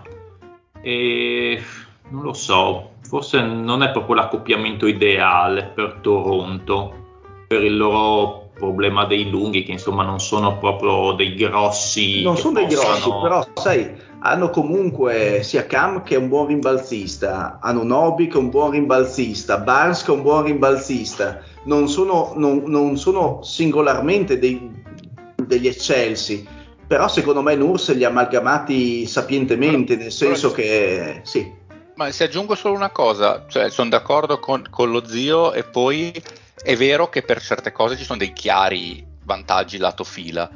Allo stesso tempo però ad esempio contro una Boston che comunque è molto switchabile, molto versatile come Toronto e in più ha più talento, ad esempio diresti c'è Toronto contro una Toronto più forte, contro fila c'è Mm. una squadra in- per cui per certe cose come dici tu Pat si trovano molto male, per altre si trovano molto bene secondo me. Mm. Quindi nel complesso viene fuori una serie perché effettivamente a parte Embiid che è la bestia nera contro cui possono far poco, possono limitare veramente tanto, ma tanto tanto tutti tutti gli altri. A quel punto vien- vien- si vede quello che viene fuori. Ok, Bene, direi passiamo che all'ovest. possiamo passare a ovest e quindi detto dei Suns che andranno insomma a prendere l'upset da Sant'Antonio come ci insegna il Dile e detto insomma un po' eh, di Memphis contro i Timberwolves ci restano da analizzare eh, due sfide anche qui terza del seed contro sesta quindi Golden State Warriors contro i Denver Nuggets due squadre che partivano forse con altre ambizioni, eh, entrambe segnate dagli infortuni, non ultimo insomma quello di Stephen Curry. E, mm, rientrerà. mm, Ah, io ho visto che è game time. esatto, Curry. quindi penso che time? Oh, dovrebbe essere, credo di sì. eh, Sì, sì, time. no, allora, ho le letto sì, che c'è devo- solo il buon eh, eh, come si chiama Wiseman che buon, quello è crollato è, è miserabile ormai Cioè, ma- è, è questionable per la prima partita, però insomma penso che per la serie lo possiamo contare in, quindi insomma eh, la domanda è riuscirà Jokic da solo sostanzialmente, perché ormai poverino Secondo me sì. è rimasto da solo a reggere l'urto o, eh, o insomma Golden State avrà vita facile? Io credo che per quanto sia un giocatore straordinario Jokic, la difesa che può mettere su Golden State con così poco talento offensivo al di là di Jokic possa fare assolutamente la differenza in una serie lunga, Curry o non Curry. eh, Io ho Jokic detto- dovrebbe fare veramente una prestazione incredibile Io ho detto la mia al Pat, se- secondo me passa Denver. Eh, io Jokic lo vedo in grandissima crescita nelle ultime settimane, è devastante. e vedo anche leggera crescita per quanto non mi piaccia assolutamente come giocatore Gordon eh, e parlo di crescita soprattutto di, eh, offensiva. E, mh, è vero che secondo me il livello dei, dei Golden State crescerà nei playoff rispetto alle ultime settimane di regular season, eh, però è anche vero che secondo me eh, il Clay Thompson dei 30 punti a partita delle ultime settimane è tutto da valutare eh, perché comunque eh, non ha, cioè, secondo me è ancora un pochino in fase di rodaggio e, e non, non, sarà una serie facile, però io vedo Denver leggermente, leggermente avvantaggiata. Eh, secondo me Jokic non ha la capacità di stare a tabellino una eh, però mh, mm, è vero, la squadra ha del, dei lack difensivi ogni tanto, mh, mm, ha dei quarti in cui leggermente si spegne, questo non è sicuramente a suo favore, però vedo anche che ogni tanto dall'altra parte giocatori che si accendono, anche eh, Ian, eh, anche il loro rookie, eh, lo stesso Gordon, ehm, secondo me se agli occhi secondo me non è molto marcabile. Eh, non so se era solo un problema mio, ma sei saltato tantissimo. Non so se gli altri hanno sentito qualcosa. Anche a me è saltato un po'. Mm, sì, ah, eh, molto okay. su e giù. No, eh, comunque, boh, in sintesi, no, no, in sintesi seco, secondo me go, ehm, Jokic in questo momento è un po' l'antetocumpo dell'Ovest, cioè non è, non è, marcabile attualmente, quindi è vero che da solo, però vedo anche una squadra che gira abbastanza bene intorno a lui e non, so, non, è, non sono i Golden State eh, lucidissimi per cui metterei assolutamente la mano sul fuoco su un loro passaggio del turno. E quindi qualcun altro pro Denver? No, io molto pro Golden State e credo che possa fare anche un po' di strada. L'unico, l'unico dubbio, se proprio vogliamo trovare un neo, è marcare Jokic, che Jokic in questo momento non c'è nessuno che può marcarlo uno contro uno di Golden State. Dovrebbero magari rischiare dei raddoppi e sappiamo tutti che cosa succede a raddoppiare Jokic, cioè che ti trova delle linee di passaggio Mm-mm. immaginifiche, ti taglia a fette la difesa. Quindi quella potrebbe essere l'unica magagna, però credo che a livello di squadra, proprio sulle linee di passaggio offensivamente, riescano a portarla a casa. Molto, e... non, non, dico agilmente, perché poi c'è anche il, il, famoso discorso del fattore campo di Denver ai playoff, cioè del, delle partite in casa di Denver ai playoff che si fanno sempre sentire. Potrebbe finire a gara 7 però credo che anche in caso di eventuale gara 7 Golden State sia avvantaggiata. Sì, vedo un po' avvantaggiata. Io la penso come Lorenzo. Sì, ci sta, insomma, e il fatto che Denver sia data favorita dallo zio penso che sia veramente il chiodo sulla tomba della stagione di no, quando vincerà il titolo ritratterai. A proposito di, di, di, di chiodi nella bara e di infortuni, eh, signor eh, Luca Doncic, che ci resta da analizzare solo Dallas contro l'aiuta di Gobetti. E, e, qui, quindi, che si fa? Beh, Doncic anche lui ha visto che game time. Eh, appunto, mm. nel, nel, senso che... Eh, quindi non penso che perda però... la la, differenza grossa secondo me è che Golden State qualche partita senza Curry se la può permettere ampiamente e Dallas, Dallas no. sen- senza Ma Doncic se... è una squadra che vale veramente ma guarda anche con Doncic gli darei la vittoria aiuta, aiuta sia un lover di Gobert nonostante, nonostante, la stagione nonostante mm. l'infortunio mm. di, uh, di Ingles nonostante il fatto che comunque Dallas abbia il fattore campo, non dimentichiamocelo, perché comunque il seed numero 4 eh. è il suo. No, no, infatti io in realtà, per come è messa in questo momento Utah, che è anche un momento particolare proprio di grandi tensioni, io avrei messo Dallas vincitrice in 6. Secondo me, come si diceva, non mi ricordo se su, su, su gruppi WhatsApp frequentati da bruttissime persone o sul nostro meraviglioso gruppo Telegram, potrebbe essere una questione proprio di, di segnali, no? quel discorso che c'è proprio una situazione di concause che si allineano e ti fanno, e ti fanno magari sculare. Quindi l'infortunio di Doncic che depotenzia totalmente Dallas, questi magari si odiano, non si parlano, però dicono bene, guardiamoci negli occhi fino a giugno, poi ognuno va per la sua strada e magari qualcosa finalmente i playoff riescono a combinare. Eh sì, tanto i 3D non nascono sotto gli alberi, non ce li hanno. Ma chi se ne frega della difesa? Dai, Giusto, importante segnare. Importante eh, infatti sono già il primo attacco NBA. Eh, esattamente, si, chiama, esattamente. si chiama palla a canestro, infatti. Non, non, non difesa. Non è palla a rimbalzo. Non palla alla difesa. Esatto, esatto che, che citazione eh, mamma mia, mamma mia, mamma mia. Questo si vede tutto l'underground no. che c'è nascosto dentro lo zio e che ogni tanto esce sotto forma di flatulenza. Eh, va bene e non lo so sono due squadre che a modo loro non mi convincono. Su Dallas ero scettico già in prestagione perché onestamente eh, al di là um, eh, di Doncic e comunque inizio stagione c'era Porzingis, eh, una volta scambiato lui, secondo me soprattutto il problema della panchina resta enorme, al di là del talento uh, un, po', un, po', mediocre, per quanto comunque Dinwiddie uh, arrivato appunto nello scambio per il Letton sia un giocatore che può dare quel qualcosa in più. E, um, molto stupito e ne sono contento dalla stagione di Branson eh, però faccio fatica, soprattutto con Doncic in forse a, a darli favoriti contro Utah perché io credo che a livello playoff eh, anche lo stesso Snyder eh, possa, possa, essere come dire eh, più ficcante ecco.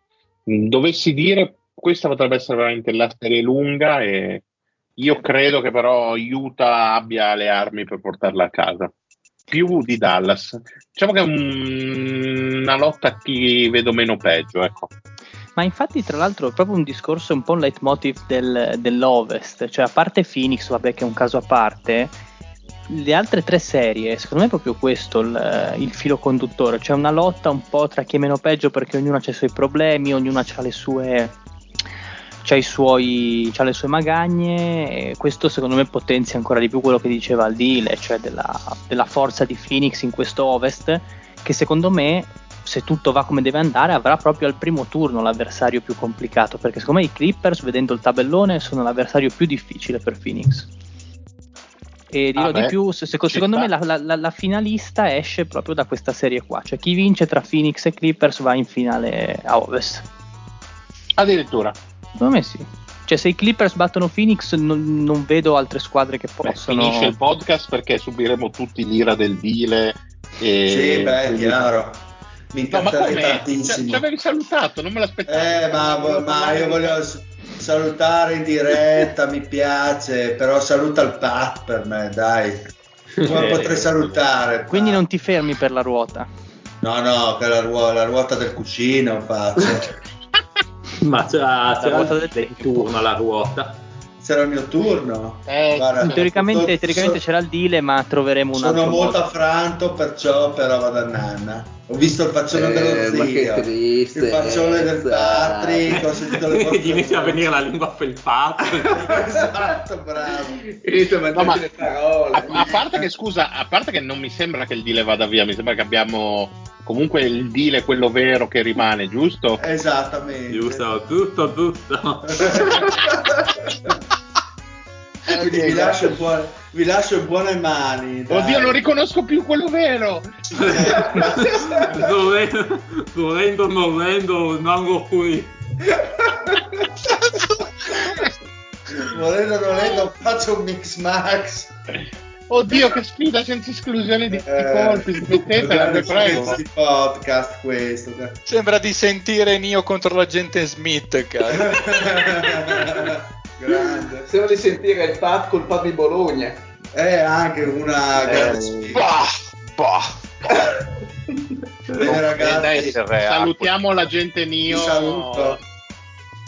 Ciao ragazzi, ciao, ciao, ciao, ciao. E che non so, gli altri, insomma, come la vedete? Siamo rimasti in Ma, debito di un aspetta, pronostico verso Dallas Utah o Phoenix? Dallas Utah, Dallas Utah. No, No, Dallas io Utah. sinceramente cioè, adesso vedo Utah nettamente in vantaggio perché Mhm. secondo me Doncic sbaglierò, ma per me non gioca la serie perché ha avuto un problema, uno strain al polpaccio e quello è lo stesso infortunio di Durant eh, dell'ultimo anno a Golden State che poi è stato fermo un mese e dopo si è fatto il tendine dopo 10 minuti di, di partita. Quindi secondo me Doncic sta fermissimo e non lo rischiano. Cioè, i calf strain sono stronzissimi e, lo- e tra l'altro uno con quel fisico, quindi non come Durant, se per caso succede qualcosa di più grave, cioè, sono cazzi per tutto il futuro. Ma a tutto con, con Dallas eh, in teoria pieno di regime, io avrei visto in, eh, in vantaggio Dallas che era- stava andando come un treno, cioè, era 8-2 nelle ultime 10, ottime- una delle migliori difese diventata della, della stagione, eh, attacco com- nel complesso mediocre, ma che comunque stava andando tutto meglio dopo lo scambio di Porzingis. Eh, Dinwiddie era una bella aggiunta che poteva fare male aiuta per caratteristiche e Doncic nei playoff sappiamo il mostro che è e poi in attacco tante toppe le avrebbe messe lui. Io li avrei visti avanti in 6 i Mavs contro Utah, così credo che in 5 vince Utah perché oggettivamente senza Doncic non, non vanno avanti, cioè se, se- se ne vincono una è tanto. Allora, bene, direi che siamo arrivati alla fine di, questo, di questa prima piccola preview per quanto riguarda i playoff, poi dalla prossima settimana con il quadro completo e a playoff già iniziati potremo darvi insomma eh, qualche delucidazione in più, potremo iniziare ad analizzare i nostri pronostici per il bracket che vi ricordiamo, insomma, eh, di compilare perché la sfida è ancora aperta. E a proposito di sfida, incominciamo questa sera un po' a diciamo così scavare nel marcio e nel torbido, eh, vero Lorenzo? Perché andiamo a vedere, eh, partendo un po' dal basso, da insomma, le squadre peggiori dell'NBA, come sono andati i nostri pronostici. Poi, insomma, nelle prossime settimane faremo anche le, le altre squadre parleremo anche dei risultati degli ascoltatori per quanto riguarda insomma, l'ambitissimo premio Maurizio Mosca. Ecco. Ma perché fa- facciamo quindi anche le facciamo anche il Mosca, non lo rimandiamo magari per, Ma- per snellire un po'? Ma cazzo snellisci, vai avanti. Dai. No, facciamo qualche squadra, qualche schifosa. Va, va bene, dai, snelliamo e andiamo oltre. Eh, Mi, mi bulliscono il Maurizio Mosca eh, solo perché sono andati tutti malissimo e non, non vogliono ammettere. Se, se- se volete facciamo, facciamo tre squadre. Beh, intanto, intanto puoi, puoi pupparmelo quando vedrai i risultati, caro Zione, e soprattutto tu e anche quello che si è firmato come Patrick il tiranno che distrugge il Mario, che ampiamente può puppare la fava al sottoscritto. E, e allora lascio, lascio la parola a Lorenzo. Tanto quindi siamo tutti d'accordo, mettiamo facciamo in questo modo? Fate il cazzo che volete, Sì, basta che ci dai, sia puntata la settimana. B- b- infatti, appunto, quindi teniamoci gli argomenti per la prossima anche. Eh sì, tanto non ci sono i playoff ne- nelle prossime settimane. Sì. Ma sì, ma saranno appena cominciati, non ci sarà nulla da dire. Sono freddi, freddi, vai. Sì, esatto. Allora, c'è, c'è un problema perché, come dicevo in fuori onda, dovevano giocare lo zio contro il Dile, quindi viene a mancare un concorrente, per cui la prossima partita dello zio che vedo in calendario è quella contro il Pat, quindi farei giocare. Eh no, ma il pate è a fumare, ragazzi. Eh, Eh, vabbè. però. Eh, tornerà prima o poi, no? Beh, a sto punto, mentre fuma, visto che voi ci mettete un 15 minuti con quei vostri cubani di merda, vai avanti col Maurizio Mosca, vaffanculo. Ma no, fa- fa- facciamo giocare direttamente lo zio. Così Dai, dai, va bene, va bene. Ah, dai. va, buon, va bene. Allora, come la scorsa settimana, che poi non era la scorsa settimana, ma era la scorsa puntata, eh, anche qui sono due ruote, fornitemi, sempre dal Mario e dal Fede. Quindi, zio, visto che tu sei giochi in casa o comunque vabbè, sei l'unico presente, ti faccio Sono scegliere. anche, l'u- sono anche l'ultimo, tra l'altro, quindi va benissimo. Fammi Esatto, scegliere. ti faccio scegliere che ruota vuoi, chi vuoi che sia il tuo eh, il tuo, così, il tuo mm, presentatore di ruote. Esatto. Oh, non so, tanto non ne so nessuna. Mario, dai. Eh, Ok, il. Mario, quindi devo andare ad aprire l'altro foglio. Ok, perfetto. Quindi come al solito Allora Mm, fai sì. almeno 18 su questa ruota, zio. No, ne faccio almeno due, quelle te le garantisco. Tre minuti come sempre. Quindi... Eh, quelle due sulle pornostar le ho messe io, zio. Ti Eh, ma lì non so, sceglierla ma lì non so un cazzo sulle pornostar, Fede, non sono ferratissimo. Allora, zio, fai un bel respiro, concentrati perché sento che ti distrai, frega- poi non me parti ne già. frega un cazzo, vai avanti, su. Che mi piace Tre. fare le figuracce. 3, 2, 1, via. A. Una mossa degli scacchi. A Rocco. Esatto. B. Gli puzza il sedero. Alla, mm, a Ba- Banchero. Esatto. C. La odia al Pat. Passo. I. L'alter ego di Matt Murdock. Passo. E. Videogioco a cui co- ha collaborato George Martin. Passo. Eh, F. Play scelto prima di Curry. Eh, ehm, Flynn. Esatto. G. Un muscoloso ascoltatore del podcast. Mm, Giorgio. Esatto. H. Lavora al settore 7G. Eh, passo. I. Trafila burocratica. Come non ho sentito la domanda, scusa. I. Trafila burocratica. Ehm, eh, passo. L. Il padre di Ulisse. Ehm, no, Leonida, cazzo, come si chiama? c'è mia sorella in sottofondo Sì, passo, risposte. passo. Eh, M. L'università di Magic. No, qua c'è un errore. Comunque, ehm, il- lo stato di Magic. M. Mm, Ma cosa stai Michigan. dicendo? È giusto? Sì, no, Era giusto. Comunque, eh, esatto. N. Ma no, ma sei famoso- un cretino. Lasciamo Vabbè. stare. N. Famoso caffè di Siena. Eh, passo. La leggenda delle panchine europee. Obradovic. Esatto. P. I padroni di Tarvisio. Patroni. I Ah. patroni di Tarvisio. Eh, non so, i palermitani, che ne so io. Passo. Q. Un puffo. Passo. R. Modella israeliana vincitrice dell'Emmy di Platino. passo, che cazzo ne so, passo. S. Famoso programma radiofonico di Lilo e Greg. Ah, passo. Quello No, fake è un che non franchise. sento, non sento un cazzo, salti. Quello fake è un franchise. A luci rosse.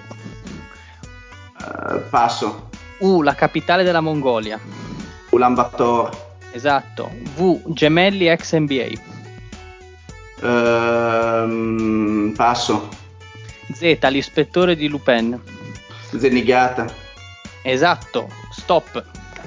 Ma Lorenzo ti sei chiaramente drogato anche tu. Eh, no, diciamo, diciamo che avevo delle influenze esterne, avevo delle distrazioni. Sì, ok, eh, no, perché sono rientrate. Vabbè, lasciamo perdere.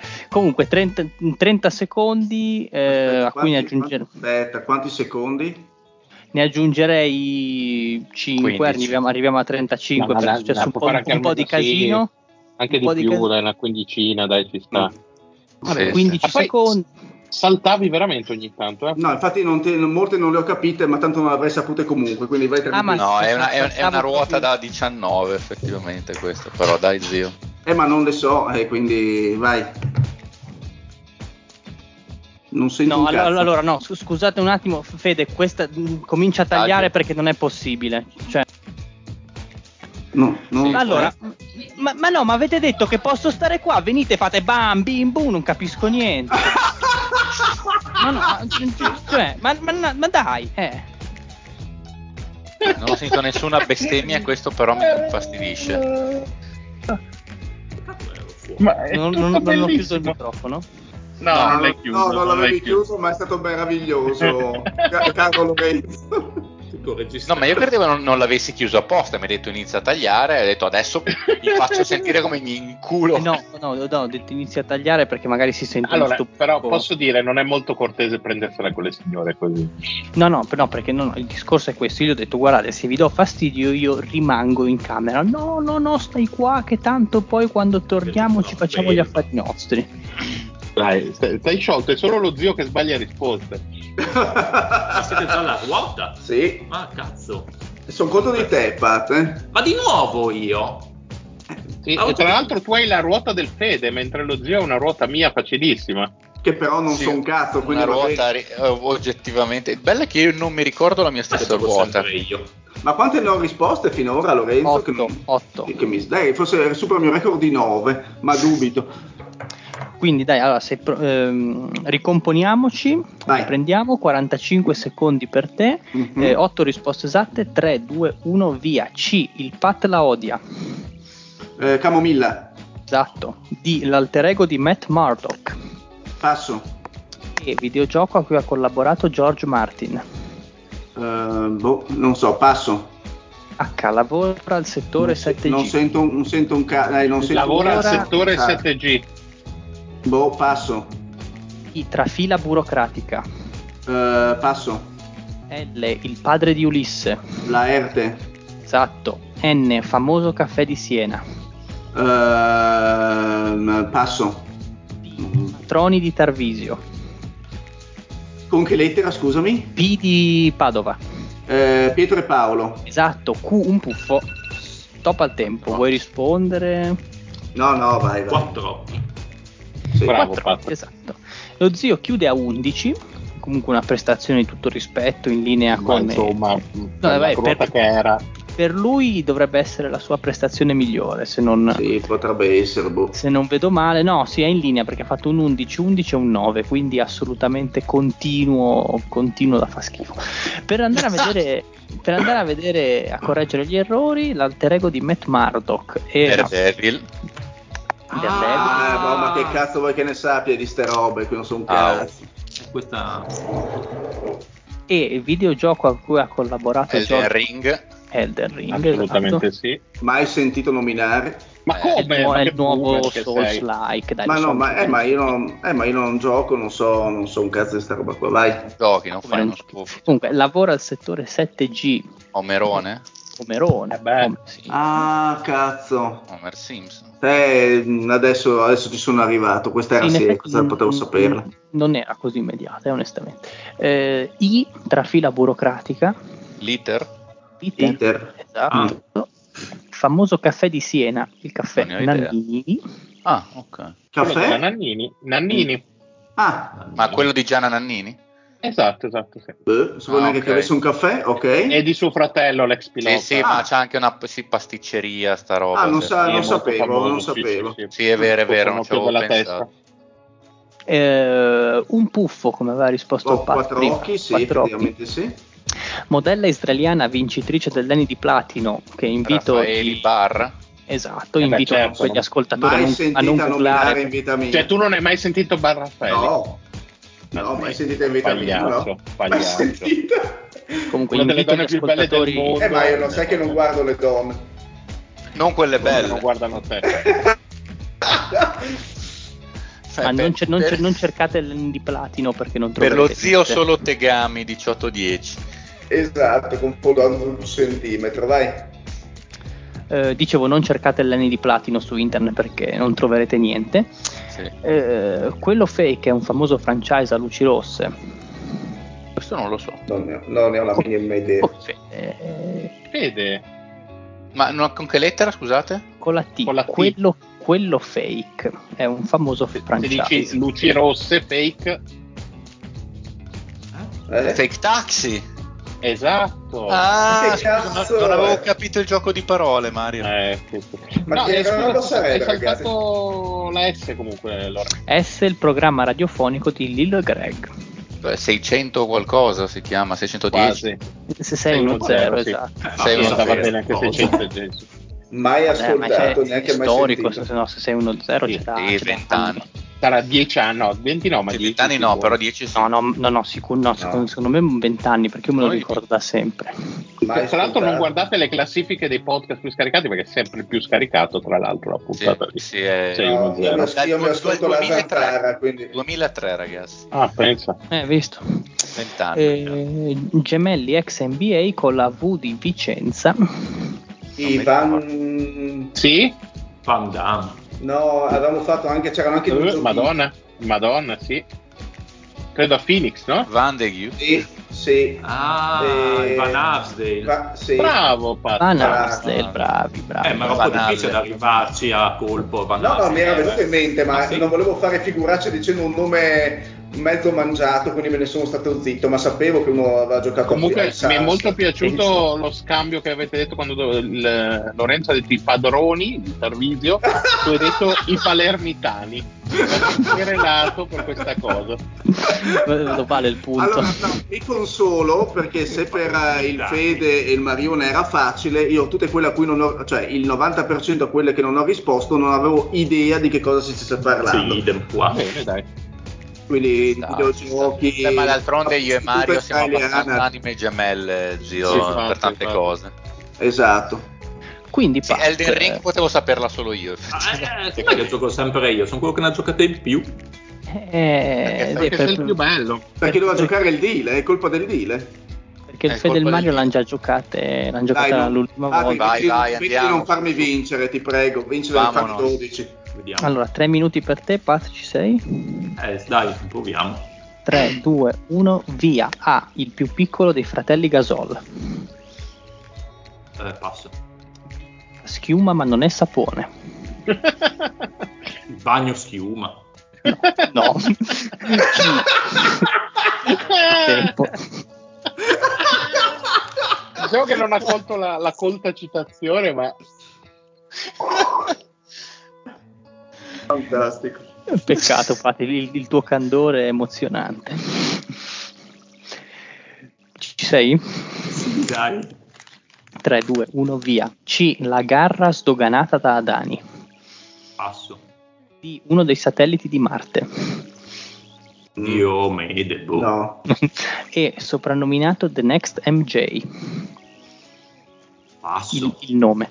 F, lo è il Patrick. Filosofo.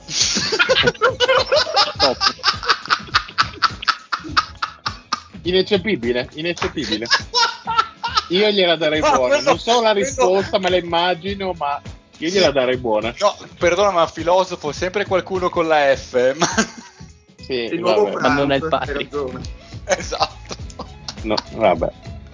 Bene. 3, 2, 1, via. G, corpo privato d'armata dei sultani. Passo.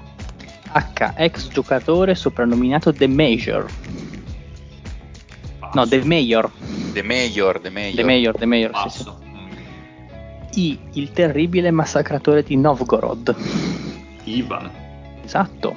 L, argonauta re di Itaca. Ehm, Laerte. Esatto. M, città che ospita la TFX Arena. Memphis.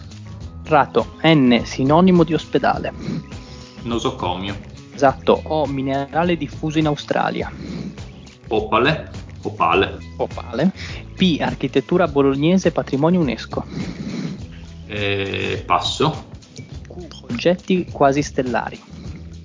Quasar. Esatto. R, power forward dei Magic finalisti 2009. Eh, Rashard Lewis. Esatto. S, distrutto, rotto, dilaniato. Sbunnato. Esatto. T, il processo italiano più appassionante degli anni 90. T. Sì. Passo. U, fa schifo nel panettone. Uva, uvetta. Esatto. V, imperatore romano morto prima della battaglia di Adriano. Vespasiano. Errato, quanta sicumera. Z, primo giocatore ad avere la maglia ritirata dai Grizzlies. Il nome. Zach Randolph. Esatto, stop al tempo, 50 secondi per te. No, ma ragazzi, vogliamo parlare del fatto che io e il Fede abbiamo messo alla L la stessa risposta. La R, esatto. E mi auspe- Sì, ma Mario, infatti, infatti l'ho detto un po' con... Boh, ma è la ERT, però mi sembra strano che sia la stessa risposta. E Perché non è che ce li confrontiamo, no? Eh, C'è Invece anime, non- anime gemelle, Mario, anime Mamma mia, gemelle, eh. Non potevo modificare per, eh, per- Ma ci per- per mancherebbe. professionalità, ho lasciato così. penso che se me l'avessi fatta la volta scorsa non l'avrei indovinato. Che cosa? La R? Sì, sì, sì, sono abbastanza sicuro. Bene, 9 risposte esatte per te, quindi ottima Eh, performance. È in linea con la- so, però. In linea, in linea. Comunque 50 secondi, quindi hai tutto il tempo per chiuderle. 3, 2, 1, via. A. Il più piccolo dei fratelli Gasol. Non so, passo. B. Fa schiuma ma non è sapone. Passo. C. La garra sdoganata da Adani. Passo. D. Uno dei satelliti di Marte. Passo. Eh, e. Soprannominato The Next MJ. Il nome. Ah, passo. F. Lo è il Patrick. Fedifrago. Stop. È disposto a dire che tradisce la moglie piuttosto che non dare la risposta giusta. Pazzesco, pazzesco. Ma domanda, Pat, la sai e non la vuoi dire o... Questa non è detto che fosse sbagliata, tra l'altro. Eh. Anche il filosofo, insomma, non è che sia così sbagliata. Ti do una brutta notizia, sono sbagliate entrambe. Eh, eh Ma che sono dici tu? Possono essere vere, ma non sono giuste. Eh. Esatto, bella, bella precisazione. La risposta è una e univoca. Una e trina. Procio. 3. Eh, quella è eh, vera, ma non è giusta. Comunque, 3, 2, 1, via, 12 secondi. G, corpo privata d'armata dei sultani. Gendarmi. Errato. H, ex giocatore soprannominato The Mayor. Passo. Eh, M, città che ospita la TFX Arena. Stop al no, tempo. L'aveva, de- l'aveva detta, è quella. È no, aveva sbagliato. No, non è Memphis. Avevi detto giusto. Ha detto no, ha detto non corretto, era un po' saltato. No, no, ha detto Ah, Memphis ah, e ok, l'aveva ok. sbagliata. Pat, vuoi rispondere alla TFX Arena che ormai ti ha avuto No, posto? mm, non so. E quindi a sorpresa, incredibile, è successo l'imponderabile. Ha vinto lo zio. No, ma non ci posso credere. Che big. No, fai, aggiungi ancora un paio di minuti al pass, per favore. Non so se ci arriva a chiuderla aggiungendo altri minuti. Mi sembrava Eh, molto. perché lo vedo un po'. Eh, non sono argomenti. No, ma sinceram- contro- sinceramente, a parte il satellite di Marte che so, le altre non, non saprei Eh, boh, rispondere. leggermente più difficile questa ruota. sì. Era, era Allora. equiparata a quella che ho fatto io l'altra volta, gli ho fatte due uh, di, di uguale intensità. Sì, la tua è molto più facile, Mario, oggettivamente. Sì, era più facile. Ah, il più piccolo dei fratelli Gasol. André, Adria. Adria, il più piccolo si chiama Adria dei tre fratelli Gasol. Comunque fa schiuma ma non è sapone. Questa qua è La grande borra. cla- La grande- borra. Grande classico della TV, cioè veramente rimasto negli annali. C, non pensavo mai di dire il suo nome nel nostro podcast, però spunta fuori anche qua purtroppo, quindi la garra sdoganata da Dani. La garra ciurra. Ciarrua. Rua. Sì, vabbè. So-. No, ma e soprattutto Lore, non ti aspettavi che fossi io a tirar fuori qualcosa Bravo, di calcistico? bravo, tra l'altro. No, comunque Pat è una roba stupida degli uruguaiani Calcio, per calcio, indicare il calcio. temperamento, il fatto che non mollano mai, quelle bellinate lì. Sì, sarebbe la garra e basta, ma loro ci metto un ciarrua perché Sì. sono degli uruguayani del cazzo. Esatto, Na- nati e sviluppati a Montevideo. D, uno dei satelliti di Marte. Deimos. Bravo. Deimos. Esatto. Phobo- Phobos and Deimos. eh, ave- lì avere il figlio elementare aiuta. No, lo sapevo, lo sapevo dalle mie elementari. Da quando esi- erano appena stati creati. Esatto. L'altro, elementare, ultima classe che hai passato con successo. No, però ero in terza elementare. eh beh, beh, beh, beh, beh, beh. Non da tutti, hai ragione. Ottimo. Ehm, il Next MJ. Con la E. Sì, E. il nome. Il nome? Qua c'è un grande vuoto cosmico. Vabbè, Eddie ma- Jones. Ma sì. Eddie, Ah, sì? Eddie Jones, EJ The Next MJ, giocatore Ah, sì? di Lakers e poi, di, e poi All Star anche con gli Hornets. eh, Sì, Anche con Miami ha ha giocato. vinto il No. titolo con, con Miami, se ben ricordo. Sì, eh, però non E- mi ricordavo e- di sta cosa. All Star 2000 o 2001 con, eh, con gli Hornets. Non mi ricordavo. Zero. Eh, G, corpo privato d'armata dei sultani. E Berserk insegna. Eh sì, Buio? Zio, te la sai? Eh, non, aspetta, dillo. Vediamo se mi viene. Giannizzeri. Ah, Ah. Wow. Era molto più semplice del previsto. sì. Questa secondo me era la più difficile di tutte, ex giocatore soprannominato The Mayor. Sì, questa è la più difficile. Era Con che lettera? Con che lettera, scusa? con la H di Hotel. Horace Grant? No, era Fred Hoiberg. Ah, perché lui è stato sindaco poi, no? No? Me lo sono segnato?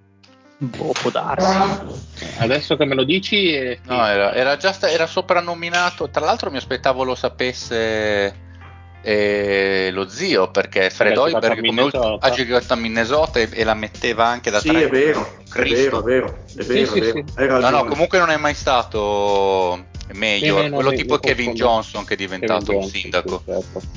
Però lui era proprio soprannom- soprannominato dei Mayor eh, già da boh, Sì, non so sì, quanto sì, vero, tempo, però io l'ho conosciuto a Minnesota soprannominato dei Mayor. Sì, sì, hai ragione. Ce la siamo dimenticata prima, lo è il Pat, ovviamente. Vabbè, è un finito. È un fin- e l'ha dimostrato peraltro. Finito totale, è arrivato, arrivato al Fernet. Città che ospita la TFX Arena è Miami.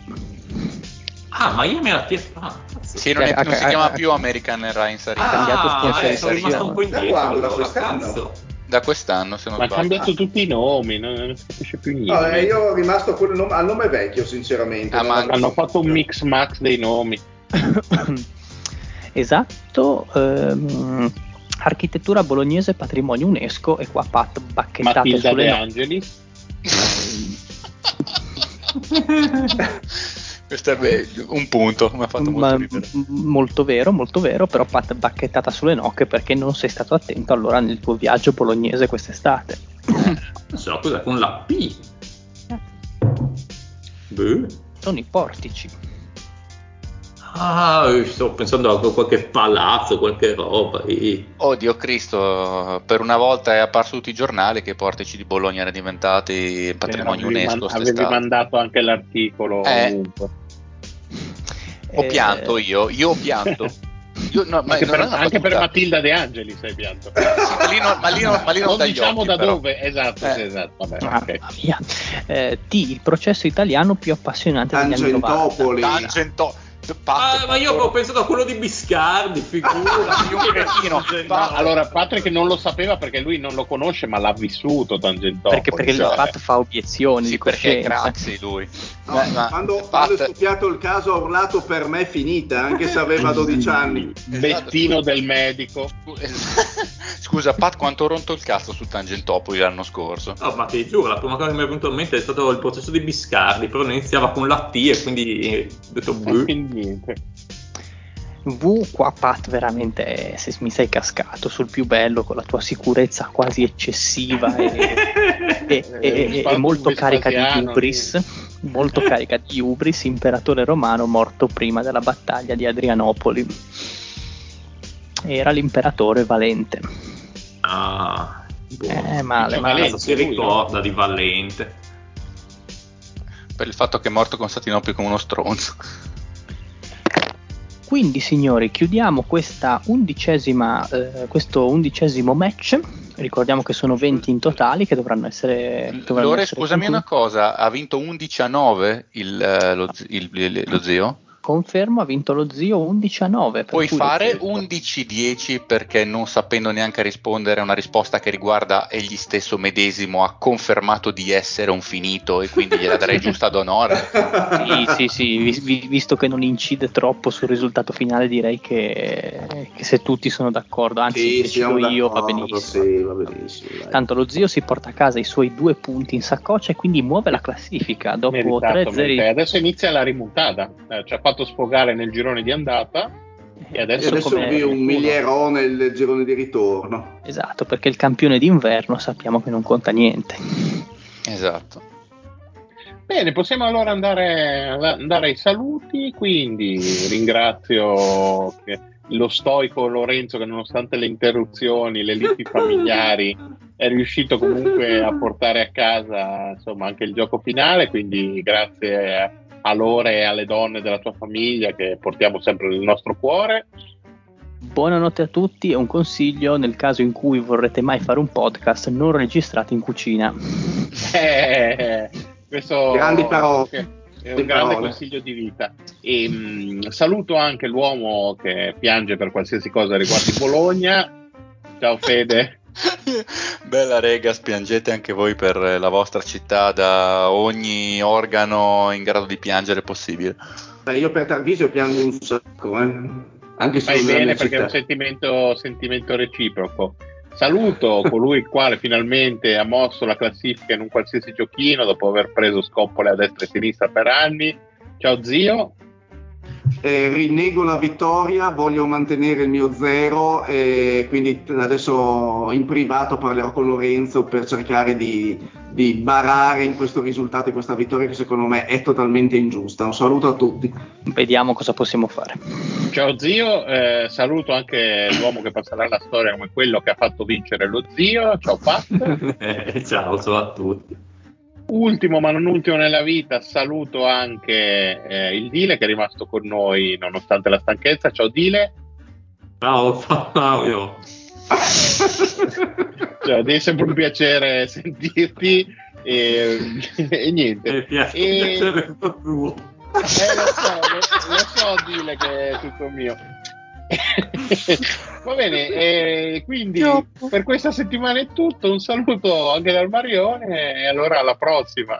Uh, yeah. Ciao Mariola, ciao yeah. Mariola, bella! Bella! Oh yeah! Natasha from St. Petersburg, she was a trapezist. Vladimir from Chernobyl, he was a penguin boy, a penguin